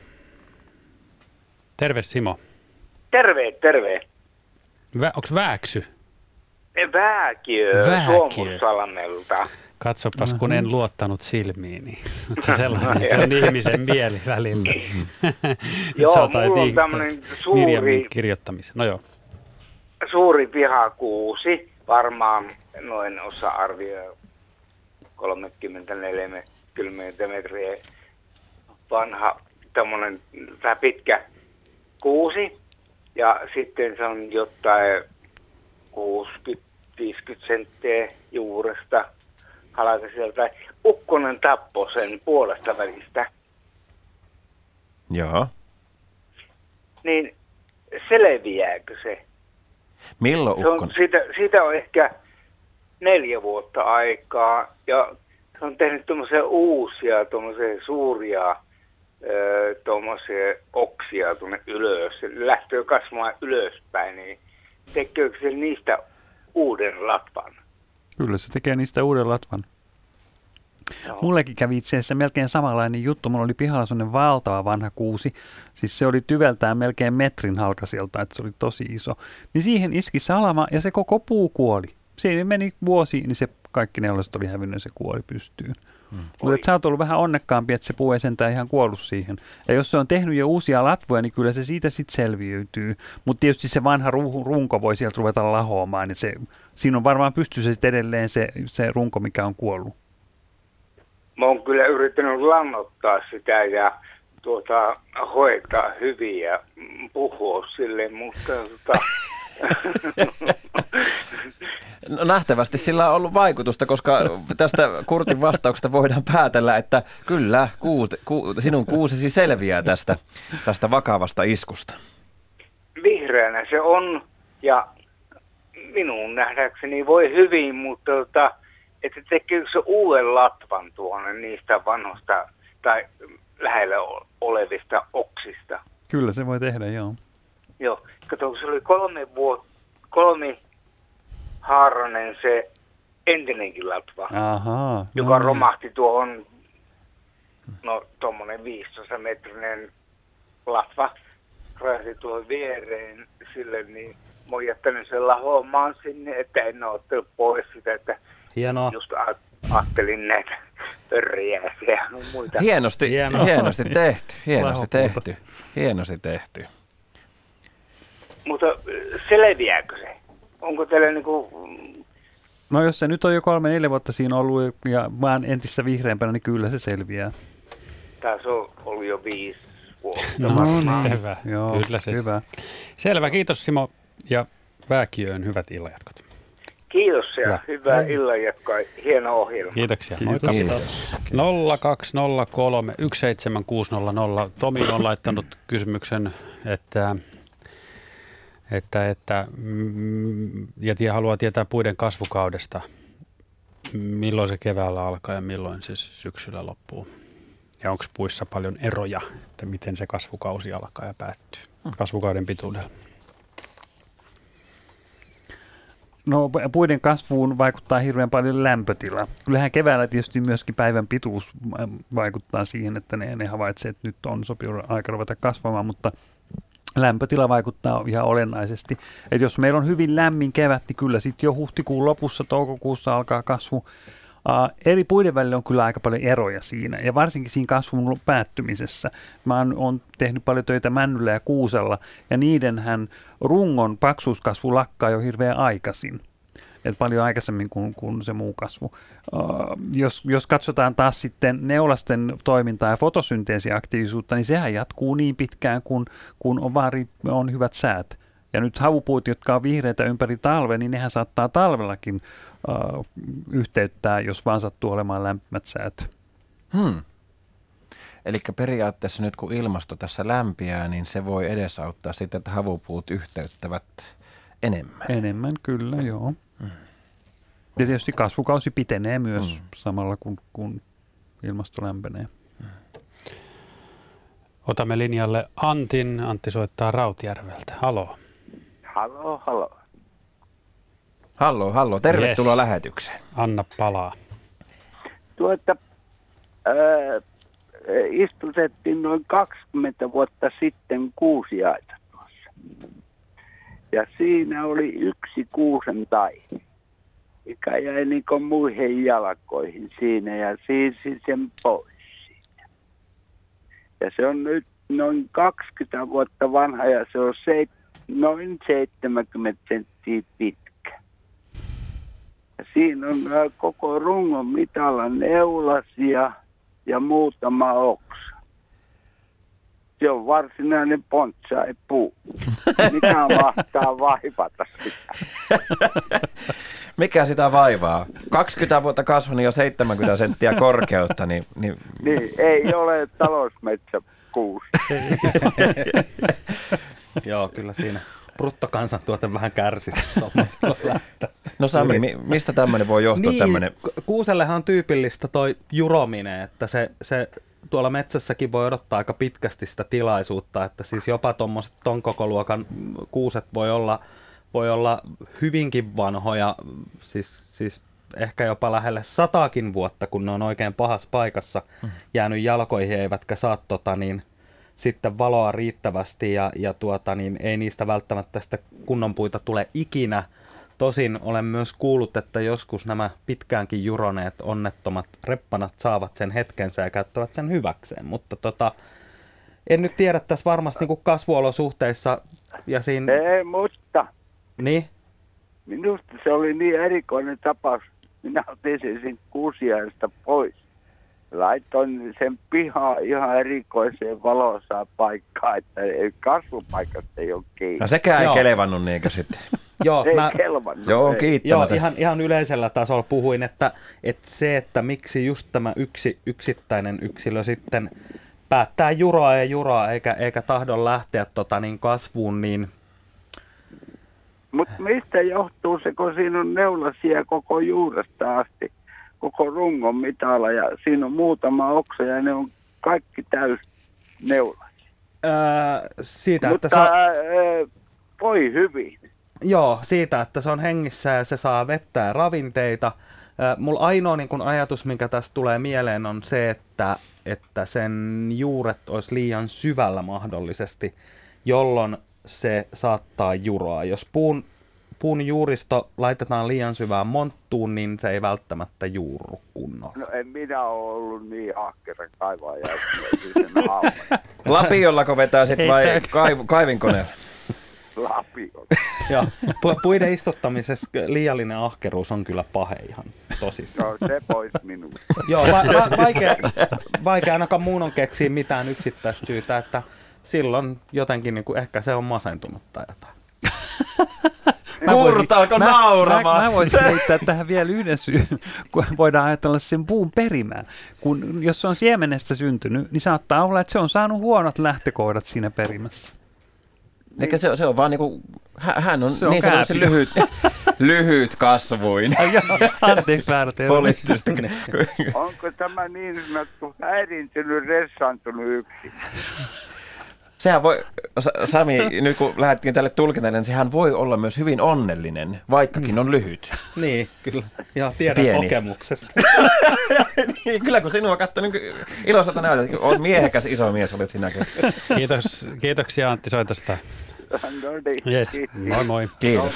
Ää, Retu kirjoittaa, että hän on ollut serkkunsa luona kylässä kesällä ja serkku kertoi, että ikkunasta näkyvä muutaman metrin mittainen kuusi on kuin aurinkokello. Väitti, että kuusen latva seuraa taipumalla auringon liik- liikettä. En uskonut, en uskonut, vaan kun päivän mittaan seurattiin, niin niin siinä kävi. Ää, vieläkin epäilen, vaikka itse näin ja todistin asian.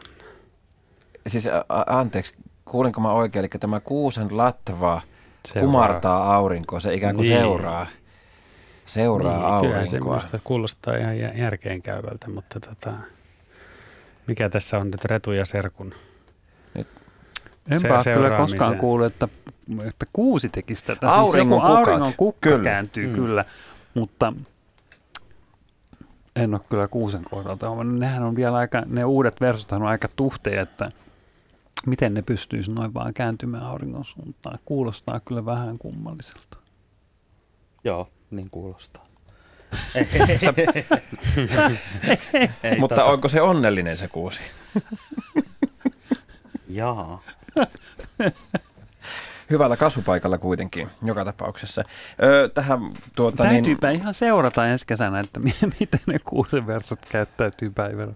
Ootko kuluessa. muuten Kurt tuommoista et ole pistänyt merkille sitä kuitenkaan? En, siis se, se tiedetään, että monet muut kasvit kyllä seuraa auringon, auringonvaloa, mutta, mutta esimerkiksi jotkut köynnökset, joilla on hennot vaaret, niin ne seuraa kyllä, mm. mutta, mutta kuusen versot, jotka on semmoisia peukalonpaksuisia, niin ee. Äläpä vielä kuulosta niin epäileväiseltä, koska sitten taas toisaalta kun mietitään sitä tätä timelapsilla, eli, eli tuota, semmoisella kameratekniikalla, jos nyt niin. nopeasti avaa, että otetaan kuva vaikka yksi kuva minuutissa. Mm. Ja sitten kun tämmönen, tämmönen, tätä kuvataan vaikka viikon ajan, ja sitten kun ne kuvat laitetaan pötköön ja katsotaan videon, niin silloinhan on todettu esimerkiksi puilla tällainen hengitysliike, jolloin niin kuin ne ikään kuin vähän menevät nukkumaan ja sitten taas virkistyvät. Ja puuthan tekevät tällaista Mm.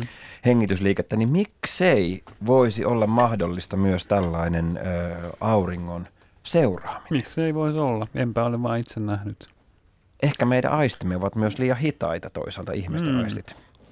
Meillä on seuraava soittaja. Hän on Helsingistä ja nimeltään Pipsa. Moi. Joo, moi. No niin. Jees, mulla anna palaa, muutama- ole hyvä. Joo.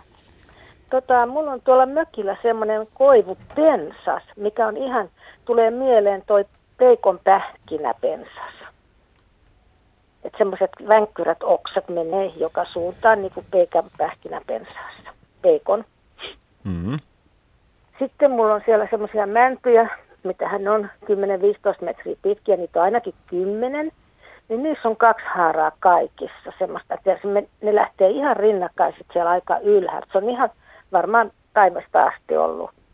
Niin semmoisia on ainakin kymmenkunta. No sitten täällä, missä mä asun täällä Helsingissä, niin täällä on tota, tuolla on semmoinen yksi iso mänty, missä on niinku pahkoja, semmoisia aika iho, isoja pahkoja joka puolella runkoa. Ja nyt tänään, kun mä kävelin tässä asuinalueella, missä mä asun, niin mä huomasin, että tässä metsässä on hirveästi semmoisia mäntyjä, missä on paljon semmoisia viidestä kymmenen sentin kokoisia pahkoja ilmestynyt. Mä oon nyt kuusi vuotta täällä asunut ja mä en ole huomannut vasta kuin tänään. Niin mistä nämä pahkat voi johtua? Voiko ne johtua, että onko ne niinku jotain silloin, kun mänty on ollut pienempi, että siinä on paljon oksia, tihemmin oksia, että onko se niihin, niissä kohdissa kenties? Tai voiko ne olla jotain lintujen tekemiä vahinkoja, mihin on tullut, tai onko se joku sienilaji tai Mistä, tämmöisiä. mistä pahkat johtuvat? No jos mä vastaan ensin näihin koivuihin ja mäntyihin ja Sami voi vastata pahkoihin. niin, Mm, niin ko- joo. koivusta on olemassa kaiken näköisiä muotoja. Se on varmaan rauduskoivu, niin niistä tunnetaan semmoisia, jotka ei kasvata kunnon runkoa, vaan niistä tulee pensasmaisia. Joo, ja Et- siinä on ollut vieressä semmoinen visakoivu. Siellä on ollut muutama visakoivu Ahaa, just, saaressa. joo. Ja mä ajattelin, että onko sillä jotain visakoivun kanssa tekemistä. Ei, ei välttämättä, ei. Aha, Nämä, nämä okei. tämmöiset pensasmaiskoivut on taas ihan, ihan omia. Mhm, joo. Ja sitten niihin mäntyihin, jotka on kaikki samalta kohtaa ilmeisesti joskus menneet poikki. Ja mä voisin, voisin kuvitella, että on ollut joku myrsky, joka on katkaissut niistä latvan. Tai esimerkiksi niin, että tullut syksyllä, myöhään syksyllä, niin paha räntäkuuro, eteläistä tuulta ja se on taivuttanut ne kaikki latvat samaan suuntaan, ne on mennyt poikki ja sen takia ne on sitten siitä kohtaa haarottuneet. Muista joku tämmöinen vaurio siinä täytyy olla. Mutta siellä on sitten niiden keskelläkin on semmoisia isompia puita, joissa on niinku mennyt poikki, että kolme latvaa, että ne on niinku paksumpiakin ne männyt, niin ne on niinku vaakatasossa sitten ne oksat, mitä sinne on jäänyt. Et Joo. ne on ollut varmaan ihan selvästi poikki, mutta nämä on ihan niinku sellainen siististi rinnakkain, että just ja just ne menee vierekkäin ne Joo. saman kokoisina. Ne. Joo, okei. Okay. Siis anteeksi tarkennuksena, ymmärsinkö oikein, että siellä on sekä niin kuin nuorempia että vanhempia mäntyjä, joissa kaikissa on tämmöinen niin kuin monihaarainen On- on-? Siellä on muut, pari kolme on vaan semmoisia vanhoja mäntyjä, missä on ollut pari latvaa. Joo. Hmm. Mäntykin kyllä kääntää, jos siitä menee latva poikki, niin se kääntää niitä oksiansa pystyyn, että niistä tulee sitten uusia latvoja, ihan samalla tavalla kuin kuusi. Joo, se on niin kuin sillä enemmän etelärinteessä saaressa, että se voi olla, että siinä on sitten ollut joku tämmöinen Syysmyrsky tai, tai oikein Niin. paha. Mm. Joo, Joo. joo. joo. No entäs ne pahkat? Mitä Sami osaa sanoa männyn pahkoista? No joo, jos puhutaan pahkoista, niin nehän on tota, siis semmoista häiriintynyttä kasvua, mitä esiintyy varmaankin kaikilla puulajeilla. Tois, toisilla ehkä enemmän, toisilla vähemmän, että et Mm. ei havupuissa niin paljon näy kuin lehtipuilla niitä. Ja koivun pahkat nyt ehkä on kaikkein tutuimpia. Sitten Joo. kuitenkin niistähän tehdään paljon koristeesineitä, toki, toki muistakin. Öö, se, että jo, jollain paikalla on sit ene, enem, tai hyvin sil, silmiinpistävän paljon jollain puulajilla pahkoi, niin Mm. mä en sitten tiedä, onko se mahdollista sitten, että jotenkin niin kun, jos siinä on eri-ikäisiä puita, että se jotenkin periytyisi tai että se...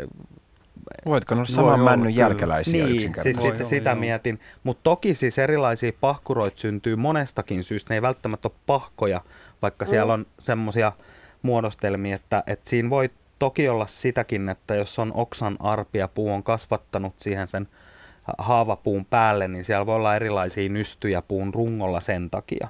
Ja, ja sitten tota niin, ää, ja, ja toki sitten jotain tämmöisiä niin kuin männyn kohdalla, että jos on oikein runsasta pihkavuoto ollut jostain tämmöistä ku- kuivuneen oksan, oksan arvesta tai siitä kuolleen oksan arvesta syystä tai toisesta, niin voi tämmöisiä sitten vähän epämääräisempiä möykkyjä, pihkamöykkyjä sinne muodostuu, mutta se nyt toki on sitten erinäköinen kuin tämmöinen pahka. Aha, joo, joo. Et, et syitä varmaankin voi olla monia, mutta tota, en nyt tätä pahka-asiaa niin hyvin kyllä tunne. Että, Mm. joo. Kyllä mä kallistuisin kanssa tuohon per, perimään, että jos, jos ne on samalla, samalla paikalla useita, niin ne on, se on jotain niiden perimässä. Joo, nämä on ihan pienellä alueella tässä pihapiirissä tuossa, Joo. kun tämä on semmoinen viiden hehtaarin alue, niin ne on siinä yhdessä kohdassa aika paljon. Ja, mutta se yksi on sitten tuolla puolentoista kahden kilometrin päässä, kun mä käyn kävelyssä. Siellä on oikein isoja pahkoja ympäri rungon. Joo, okei. Okay. Kiitoksia No. Pipsa. No niin. Kiitoksia. Moi. Kiitos. Näin oli Pipsa Helsingistä ja seuraava soittaja on Haminasta. Lähetyksessä on Anna-Leena. Moi. No moi. Eh, Yes. Mä kysyisin Poppelimetsän synnystä. Meillä on, me on asuttu täällä maaseudulla Pyhällössä nyt kymmenkunta vuotta. Ja tuossa pihan laidalla on kasvoi pitkä, semmoinen viisi metriä korkea poppeli, joka oli oikein hyvävointinen. Ja pari vuotta sitten se alkoi kuivua niin kuin ylhäältä päin. Ja samaan aikaan, kun se kuivui, niin kun ne lehdet alkoi kuivua ja nuokkua, niin se alkoi työntää sellaista versoa, niin kuin juuriversoa. Ja ne ulottu tuonne, alkoi tulla pihalle päin jo semmoisen viisi metriä hyvin tiheätä versostoa. Ja mä joudun kyllä ne nyppimään pois, kun ne alkoi mennä jo tuonne kasvimaalle. Ja nyt siinä on roikkuu kaksi sellaista puolikuollutta oksaa siinä emäpuussa. Että onko kyseessä tämmöinen poppelimetsän synty? Niin. Olemme tainneet sivuta ehkä tätä vähän siihen malliin Kurt tässä nyökkäilee. Onko onks mitään tietoa, että mikä poppeli se on? Voi, nyt ei ole tietoa muuta kuin että poppeli. Ei, ei, ole, ei ole kuitenkaan tavallinen haapa. Ei ole ei haava, ole. ei. Joo, poppelithan on, on haavan sukua ja ne tekee hyvin, hyvin samalla tavalla juurivesoja. Ei tosin kaikki, mutta, mutta hy- hyvin monet poppeleista tekee juurivesoja. Ja poppelilla on vielä lisäksi semmoinen ominaisuus, kun se puu vanhenee, niin aika monet puuthan rupeaa lahoamaan tyvestä. Niihin tulee esimerkiksi kääpäsieniä ja ne rupeaa lahoamaan tyvestä, mutta poppelilla on tyypillistä, että ne rupeaa lahoamaan latvasta. Ahaa. Ne vanhimmat oksat sieltä, sieltä ylhäältä rupeaa lahoamaan ja ne putoaa sieltä alas ja sitten pikkuhiljaa se puu kuolee. Monet poppelithan ei ole ihan hirveän pitkäikäisiä, mutta tietysti se riippuu taas nyt poppelilajista, että kyllähän monet kasvattaa ihan valtavan Niin, paksun minkä homman. ikäisiä ne on suurin piirtein? Riippuu hyvin lajista, mutta mä sanoisin, että poppi, tommonen joku, joku ruhtinaan poppeli voi elää sata vuotta. Että Mm. kyllä ne ei Aha. nyt mitään lyhytikäisiä ole, Mm. mutta, mutta se riippuu hyvin paljon lajista. Joo. Joo, me on asuttu tässä nyt kymmenkunta vuotta, niin me ei oikein tiedetä se ikää. Sitähän on kyllä aika mahdoton sitten Mutta myös sitä ulkomuodosta on päätellä. puu, että Mm. Kuinka paksu se runko on? se oli joku halkasia parikymmentä senttiä. Kaksi Niin, että ei se nyt ihan hirveän Nuori- vanha nuori puu. Mm, joo. Sami, sulla oli jotakin. Sä Niin sitä, että, että tosiaan tuosta, että kun niitä juurivesoja sitten rupesi ilmestyä metrienkin päästä, niin, niin tota, tosiaan puiden juurethan, vaikka ei puu nyt valtavan suuri ole, niin hyvin helposti voi useiden metrien päähän rungosta ton kokoisellakin puulla ulottuu. Ja sitten kun puhutaan oikeasti isoista poppeleista, ne voi olla useiden kymmenen metrien päässä ne Okei, viimeiset joo. juuret. Eli, eli siis ihan, siis poppele, joillakin poppeleilla on hyvinkin aggressiivinen juuristo, ne, ne tukkii helposti viemäreitä ja, ja, ja tota, niin menee kaivoihin ja saattavat siirrellä isojakin tota, painavia jotain reunakiviä, kadunreunakiviä sun muita. Ja ihan siis useiden kymmenien metrien päässä voi vanhalla isolla poppelilla olla niitä, niitä juuria ja niitä juurivesoja myös sit muodostuu sinne kymmenienkin metrien päähän. Joo, tässä meilläkin alkoi mennä tuonne talon kuisti alle jo. No. Eiköhän nyt voi sanoa, että se on nyt aggressiivinen, eikö, eikö se ole pikemminkin lahjakas?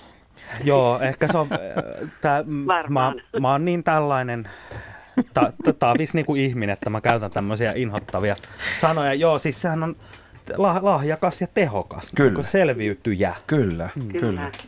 Koska onhan se nyt aivan, aivan, Hyvä aika... työntekijä. Niin, nimenomaan. Ja, ja varsinainen nimenomaan selviytyjä.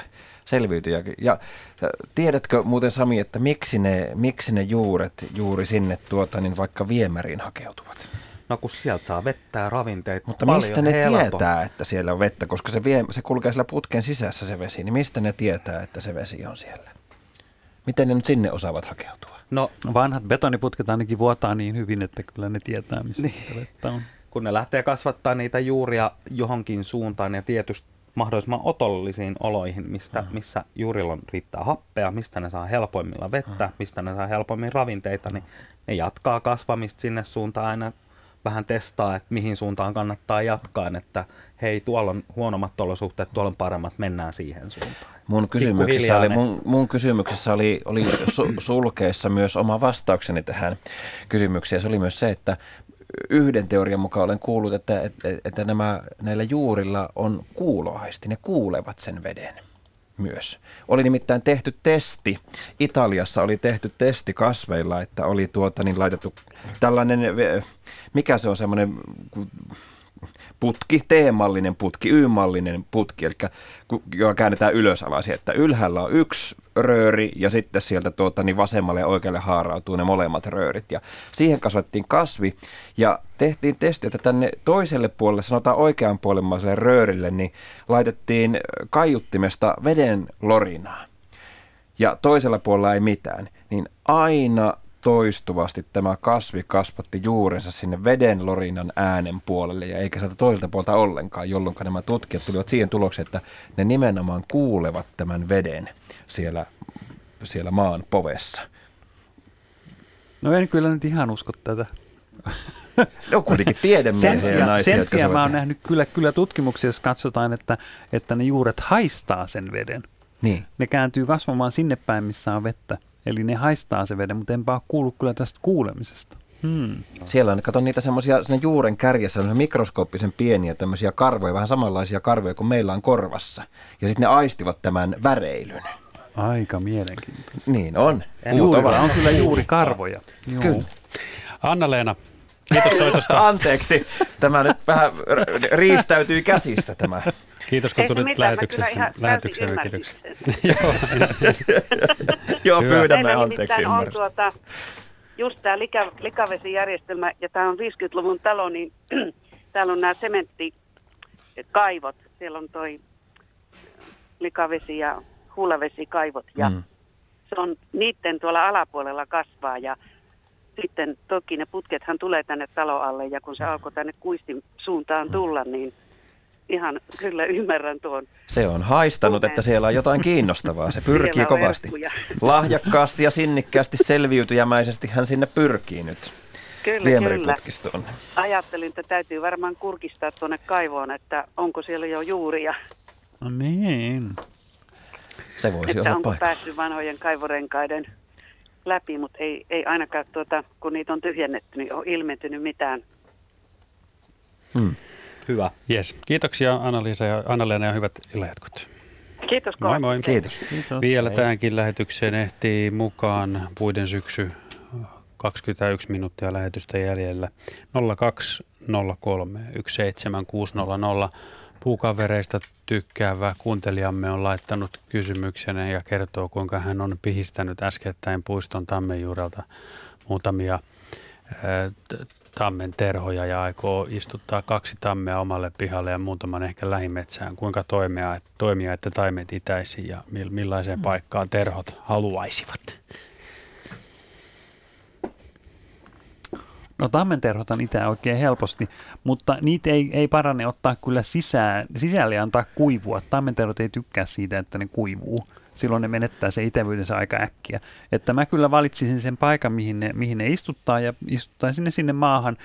Kannattaa laittaa joku verkko siihen päälle, koska oravat tai myyrät käy hyvin helposti ne sieltä napsimassa. Sekin on täällä jo juuri, olisi ollut seuraava kysymys. Aha. Miten, miten estää, että ei kutsumattomat? Vaihtoehtoisesti voi tietysti tehdä niin, että istuttaa ne ruukkuihin multaan ja nekin kannattaa jättää ulos ja pistää niihinkin kanaverkko päälle, ettei oravat pääse syömään niitä. Tammenterot yleensä itää hyvin äkkiä ja ensi kesänä siinä on jo hyvä kokonainen Entäs se paikka? Olit, mistä se tykkäisi? No tammihan tietysti kasvaa parhaiten hyvässä maaperässä. Kyllä se nyt menestyy melkein missä tahansa, mutta, mutta jos on hyvä multava paikka ja aurinkoinen paikka, niin semmoisessa se kasvaa parhaiten. Tammihan tietysti aurinkoisella avaralla paikalla kasvattaa valtavasti oksia ja sitten tulee leveä puu.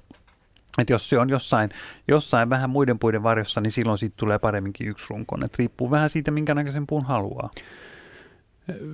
Ja vielä viimeinen tarkentama kysymys täällä on, että, että entäpä tammen terhojen tarvitsema kylmäkäsittely? Mihin, mihin, mitä tällä tarkoitetaan? Öö, no monet siemenet tarvitsee kylmäkäsittelyä, jotta ne rupeaa itämään, mutta tammenterhot ei tarvitse tätä. Okei. Ja Mitä tarkoittaa kylmäkäsittely? Kylmäkäsittely tarkoittaa sitä, että, että normaalisti siemenet, kun puut tekee siemenet syksyllä, niin ne putoaa maahan ja ne vaatii sen talven, sen kylmäkäsittelyn, jotta ne rupeaa itämään. Ja se on tietysti ihan, ihan hyvä seikka. Monet pienet siemenet, jos ne rupeaa itämään jo syksyllä, niin ne saattaisi kuolla talven aikana. Mm. Et niihin on evoluution kulussa syntynyt tämmöinen mekanismi, että ne vaatii sen kylmäkäsittelyn, jotta ne pystyy itämään. Vaarantaako ilmastonmuutos, lämpenevä ilmasto nyt tämmöisen systeemin? Öm, kyllä se voi hiukan vaarantaa. Me tiedetään, että se, se kylmä, kylmäkäsittelyyn ei tarvita pakkasta. Siinä okay. tarvitaan, se parhaiten tapahtuu nolla ja plus viiden asteen välillä. Se riittää. Joo. Jos, jos, jos lämpötilat nyt nousee hurjasti, niin se voi kyllä vaarantaa tämän, tämän kylmäkäsittelyn, mutta tosiaan kun se lämpötila on nollasta viiteen, ja meillä nyt talvella aina on pakkasta, niin ei, ei se nyt kauheasti Vielä vaaranna. hetken ainakaan. Mm. Mm. Puhelu on meillä. Etelä-Karjalasta soittaa Pekka. Joo, morjesta. Morjes. Olisin kysynyt semmoista, kun tota, meillä on kesävettopaikassa Mäntyharjulla, niin semmoinen itkupihlaja, 40-45 vuotta vanha siellä on, niin tota, siihen tuli semmoinen kuore, kuore semmoinen sieni. Ja sitten ammattilaisliikkeestä ostettiin jotain suisketta ja tota, se ei niin oikeastaan laitettiin kuori takaisin paikalle, kun se irtosi siitä ja ei se auttanut. Ja tota, onko siinä mahdollista sillä puulla vetää vettä kuitenkin sieltä, kun siinä on ainakin 30 senttiä, 40 senttiä, niin ihan paljasta puupintaa. Onko se, onko se ympäri sen rungon? Siinä ei ihan ole, että siellä on pien palko, niin kuin tavallaan haapahan vetää kans silleen, vetää jostain se pienestäkin rakosesta. Joo. Et tota, mutta kuitenkin semmoinen, kun se on, se on semmoinen ihan suora runko, ja silloin niin kuin hattu päässä, kuudesta kolmeen metriä semmoinen, ja, ja levittänyt ne oksat, eikä siitä ole ylöspäin mitään Joo, yhtään joo. oksaa. Mutta kuitenkin, että arveltiin vaan, että vielä sille mahtaa mitään. No se on kuitenkin pysynyt ihan vihreänä. Joo, nyt tänä, tämä kesä oli semmoinen, milloin se, se niin kuin kuivu ihan, kun muut pihlajat vielä piti lehtiä, niin siinä ei enää ollut. Joo. Kuulostaa vähän huonolta. Joo. Niin se on semmoinen niin kuin vaalean harmaa pitsimäinen kuvio niin kuin sillä sienellä. Et se on semmoinen ohut levittäytynyt vaan siihen ja aina niistä kohdista niin lähtee se kuori irti. Että, Voiko mesisieni iskeä pihlajaan, tietääkö, tiedätkö Ky- kyllä varmaan voi. Kun mesisieni on aika paha, että jos se pääsee iskemään siihen rungon tyveen, niin se on kyllä usein sitten sen puun meno. Joo, mä, mä, mä siis mietin sitäkin, että onko tässä niin kuin syntynyt kuorivaurio ensin jostain muusta syystä ja sieni on tullut vasta seurauksena siihen, mm. vai onko se sieni todellisuudessa sit aiheuttanut sen, sen kuorivaurion. Mutta sen mä nyt ainakin voin sanoa, että yhdestäkään kaupasta ei löydy yhtään parannuskeinoa sille. Että Joo, ainakin ne, ne, tota, että, että kyllä markkinamiehet kaikenlaista kauppaa, mutta, mutta tota, niin puiden sienitauteja ei kyllä paranneta suihkeilla, eikä etenkään mitään laho, lahottajasieniongelmia. niin, niin joo. että- Koskeeko Joo, tämä mutta- siis, anteeksi, koskeeko tämä niin kuin kaikkia lahottajasieniä vai nimenomaan tätä mesisientä, josta puhuitte? Ka- kaikki lahottaa sieltä. Siihen ei ole mitään lääkettä ja puute itsekään lääkitse itseään millään tavalla, vaan ne pyrkii eristämään sen lahon sieltä terveestä solukosta ja, ja Joo, kot- no koteloimaan sen sinne rungon sisään. Siinä, siinä vaiheessa niin myyjä veti 6-0. No ne, mullekin on käynyt aika monesti sille, ei, ei tosin tässä aihepiirissä, mutta aika monessa muussa. Niin. Ja minulta, Niin, hu, niin, minulta että- huijattiin voileipä tuossa äsken samalla konstilla, että tuota, niin, mutta se ei tosin koidu minun kohtalokseni toisin kuin tällä pihlajalla ma- mahdollisesti. Niin, niin, joo. va- va- vaikea No. to- näkemättä sanoa, niin kuin, että mistä on kyse, mutta toivotaan parasta ja, ja tuota, niin, Niin joo, että Pelätään olisi pahinta. mielenkiintoista nähdä vielä, että pitempäänkin siinä. mm, Mikä se on pihlajalla keskimäärin ikä? Kun oli, tässä on nyt 40-45 vuotta. Niin joo, niin. no Niissä maissa. Niin, mutta tämä oli surupihlaja, eikö niin? Se on Eikö varmaan tuo itkupihlaja? Niin joo. itkupihlaja. Se, on varma, se on varmaan alun perin ympätty siis perusrungon päähän, ilmeisesti. Ei, siihen, silloin kun se mökki on rakennettu, niin se on tuotu, tuotu sinne sitten, niin jostain ostettu. Joo, joo, just. Niin. Niin, jos en siihen tiedä. mesisieni on iskenyt, niin sitten mä kyllä, kyllä en olisi kauhean toiveikas sen suhteen. Tosi siis puut, jos siinä on pienikin yhteys sitä, sitä nilakerrosta sinne juuriin, niin ne voi toipua siitä, mutta, mutta jos sitä nyt on yksi pieni kerros, ja sit jos se on vielä mesisieni, niin sitten se voi olla kyllä, että se on menoa. Joo. Kyllä se viime, viime kesänä se vielä oli ihan voimissaan, että tota, Joo. No niin- semmoisen neuvon mä kyllä antaisin, että ei kannata sitä nyt heti kaataa, koska puiden kanssa ei pidä hötkyillä. joo, Ne sa- olen kuunnellut teidän ohjelmaa. tota, ei siinä mitään, tämä on hieno ohjelma. Tota, niin vielä haluan, että kuitenkin kun siihen eri puulajit niin on, jo toiset on, kuolee nuorempana kuin, ja toiset jatkaa pidempään, niin tuota, mitenkä pihlajan kanssa, kun esimerkiksi tiedät, että jos hie, hieskoivu alkaa olla tiensä päässä 50-vuotiaana ja rauduskoivu voi sinnitellä parikin sata vuotta, niin mitenkä nyt pihlajan suhteen sitten? kyllähän pihlaaja on lyhyt ikä. Niin. Pihlaaja on- on toi lyhytikäisempi. 40-45 vuotta on Mm. jo niin kuin vanha Joo. pihlaaja.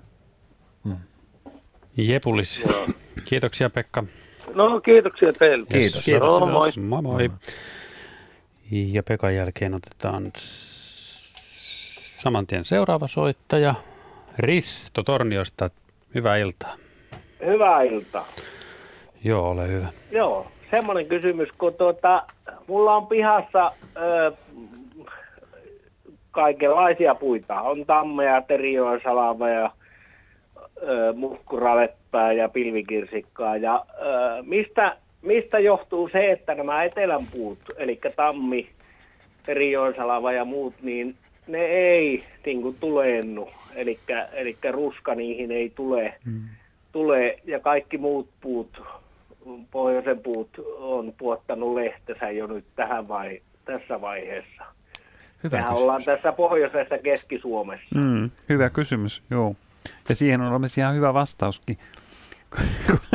Nimittäin puut aistii sen talven tulon päivän pituudesta. Ja kun ne on sen elämänsä, tai siis evoluutionsa kuluessa kasvaneet sinne tietyllä vyöhykkeellä, niin silloin ne tietää, että tämmöinen päivän pituus merkitsee sitä, että talvi on tulossa. Joo. Nyt, nyt kun mennään pohjoisemmaksi, niin ne ei ymmärrä sitä, että, että tämä päivän pituus merkitsee nyt sitä, että täällä pitäisi jo valmistautua talveen. Sen takia meillä usein, usein on puutarhakasveilla, varsinkin semmoisilla, jotka on tuotu vaikka Tanskasta, niin kuin meillä usein, usein tuodaan koristekasveja, niin kun ne tuodaan tänne pohjoisemmaksi, niin äh, päivän pituus on eri kuin siellä etelämpänä, ja ne ei ymmärrä sitä, että talvi on nyt tulossa, ja sitten ne paleltuu kesken kasvun. Aivan, että tammi, tammi luulee olevansa etelässä, vaikka, vaikka tuota, on täällä pohjoisessa Keski-Suomessa. Niinpä, mm. niinpä. Niin, eli, eli mehän ei ole pohjoisessa, me ollaan pohjoisessa Keski-Suomessa, mutta tuota, Joo. se, se kuvittelee elämänsä siihen Mm. paikkaan, mi- mikä sillä on. Kyllä. Niin kuin nämä sempramännit ja makedonian männyt, ne puottaa kyllä niin neulaset tähän aikaan vuodesta niin ihan totaalisesti. Ja, ja, ja tuota, että, että ne, ne niin kuin käyttäytyy, käyttäytyy niin kuin arktisilla alueilla pitäisi käyttäytyä. Mm, mm. Maassa maan tavalla. Niin. joo, joo, niin nimenomaan, joo. Joo, mutta tammi tosiaan elää, elää, että nyt on ensimmäinen syksy, että tammi on uh, pannu, pannu ruskan väriä lehtiin Joo, tässä joo. vaiheessa vuotta. Että meillä on ollut miinus neljä astetta nyt Torniossa pakkasta, tai tässä minun Joo, tontilla on ollut just. miinus neljä astetta pakkasta, niin nyt on tammi ensimmäisen kerran pannu le- lehtiä värjännyt keltaiseksi. Joo, joo. Joo, no niin kuin mä t- tässä jo olinkin sanomassa, että se ei ole se päivän pituus ihan, ihan pelkästään se ainoa seikka, että kyllä ne tietysti puut havaitsee myös sen ympäristön lämpösumman, ja jos tulee ensimmäisiä hallaöitä, niin se esimerkiksi lehdissä niin vaikuttaa voimakkaasti sen irtoamissolukon kehittymiseen. Siellä lehden kannassahan on irtoamissolukko, ja nyt jos tulee ensimmäinen pakkasyö, niin se irtoamissolukko kehittyy nopeasti, ja ne lehdet saattaa pudotakin sitten hyvin äkkiä. Joo, meillähän on ollut lauhoja, lauhoja syksyjä tai semmoisia, että ei ole kunnon pakkasia ollut, mutta nyt on, nyt on käynyt sillä lailla pakkanen, että, että tuota, ensimmäisen kerran huomasin tammesta nyt, että kun se on niin kuin puuna, mulla ei, ei mikään pensas. Joo. Mm. Meillähän, meillähän yleensä täällä ne kasvaa pensaiksi, Mm, joo. jos ei niitä Juuri tästä- kasvatettua puuksi. Tästä puhuimmekin Niin, juuri tuota. tuossa ennen lähetystä, että tammihan on kovasti levinnyt pohjoisempaa. Joo, joo, joo. Ja tuota, nyt oli ensimmäinen syksy, että tammi on ottanut ruskan. Eli lehet alkaa kellastumaan. Ja äk- tuota, äkkiä ne oppii se- tavoille.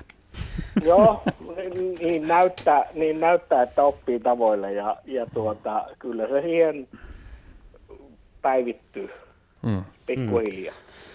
Joo, Jes, mutta kiitoksia. tämä tieto riittää mulle ja kiitoksia siitä. Yes. Kiitoksia. Kiitos. Moi moi. Hienoa. Joo, Risto soitteli Torniosta. Kahdeksan minuuttia lähetystä jäljellä. Aiheena puiden syksy. Nyt kun puhutaan tästä, haluaisin tuosta tammesta ottaa vielä kiinni, kun siitä keskusteltiin, niin, niin tota, mikä se oli noin suurin piirtein se tammen raja ja mitenkä se nyt on tässä muuttunut? Sami, sulla oli siitä hyvä käsitys tavallaan, että mitenkä, mitenkä se onkaan niin kuin lähtenyt valtavasti Ei, etenemään. ei mulla hyvää käsitystä on, mutta se mitä mä oon äh, siis tiettyjen asiantuntijoiden ja kollegoiden kanssa jutellut, niin, niin olen antanut itseni ymmärtää, että se Mm. itävyys on muuttunut pohjoisemmaksi ja pohjoisemmaksi hyvin nopeasti. Mm. Että tota, niin, on, on niin kuin ihmetelty yleisesti, että voiko näin tapahtua. Eli tammen taimia näkee pohjoisemmassa ja pohjoisemmassa luontaisesti syntyneitä. Että tota, niin, mitä nyt juteltiin. Mä muistelen, että mä olisin kuullut jo jopa jostain liki Oulun seudusta. Voi olla, että muistan täysin väärin, mm. sekoitan ehkä johonkin asiaan. Mutta Kurtilla Joo, oli mä kanssa... muistan, kuulen taas, että jo Kuopion pohjoispuolella on luontaisesti leviävä. Joo, no sehän on, sehän on, Ouluhan on Kuopion pohjoispuolella melko liki. Ja Oul- Oulussahan on vielä sekin, että siellä on meri lämmittämässä ja siellä tota, niin Atlantti vaikuttaa eri tavalla kuin Kuopion, Kuopion seudulla. Olisipa ihan kiva olla. kuulla periaatteessa, jos tässä pystyisi, tai jos ennättää tämän lähetyksen aikana enää saada jonkinlaisia kansalaishavaintoja siitä, että kuinka pohjoissa asut, onko sinulla tammi. Täällä ei tule kuin tuolta itäiseltä rannikkoseudulta havainto, että me Porvoossa näytti siltä, että havupuut kasvoivat koko viime talven, varsinkin nuoret männyt. Hmm. Aha. no viime talvi olikin ihan poikkeuksellinen. Niin, saa nähdä mitä nyt sitten tämä talvi tuo tullessaan. Tässä oli puhetta aikaisemmin siitä, että ammattiarboristi paikalla, jos aja, on epäilystä, että puu tontilla vahingoittaa, voisi vahingoittaa omaisuutta tai kaatua. Ja sitä ei maallikko voi sanoa, vaikka jo jotain viitteitä olisikin, niin se ei välttämättä mitään lainkaan paikkansa. Niin entä sitten maan alla, voiko isot puujuuret kasvaessaan talon alle, niin, niin vahingoittaa rakennusta jollain tavalla? Ky- kyllä voi, ja nimenomaan siis just nämä tota niin, viemär- viemäröinnit ja kaivot ja tämmöistä on todella vaarassa, mutta myös ihan sitä, niitä talon perustuksia saattaa rikkoa. Kyllä, kyllä näistä on, on, siis ne on melko arkisiakin ne esimerkiksi, niitä okay. on aika tavallistakin.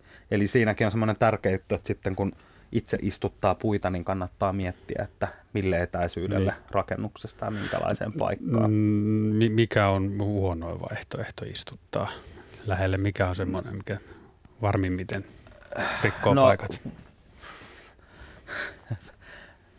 Ja jalava on, vuorijalava on hirveän nopea kasvunen lehtipuu ja suureksi kasvava ja, ja, ja tota, niin kyllä nämä poppelit kanssa on semmosia ja, ja periaatteessa mikä tahansa puu, mikä on istutettu liian ahtaaseen tilaan, niin alkaa muodostaa ongelmia helposti. Tosin puulle koituu yleensä vielä vähän vakavempia ongelmia, kun se joudutaan katkaisemaan. Mm. Me ehditään ottaa Pirkko Tampereelta vielä linjalle. Tervehdys Pirkko, oletko siellä?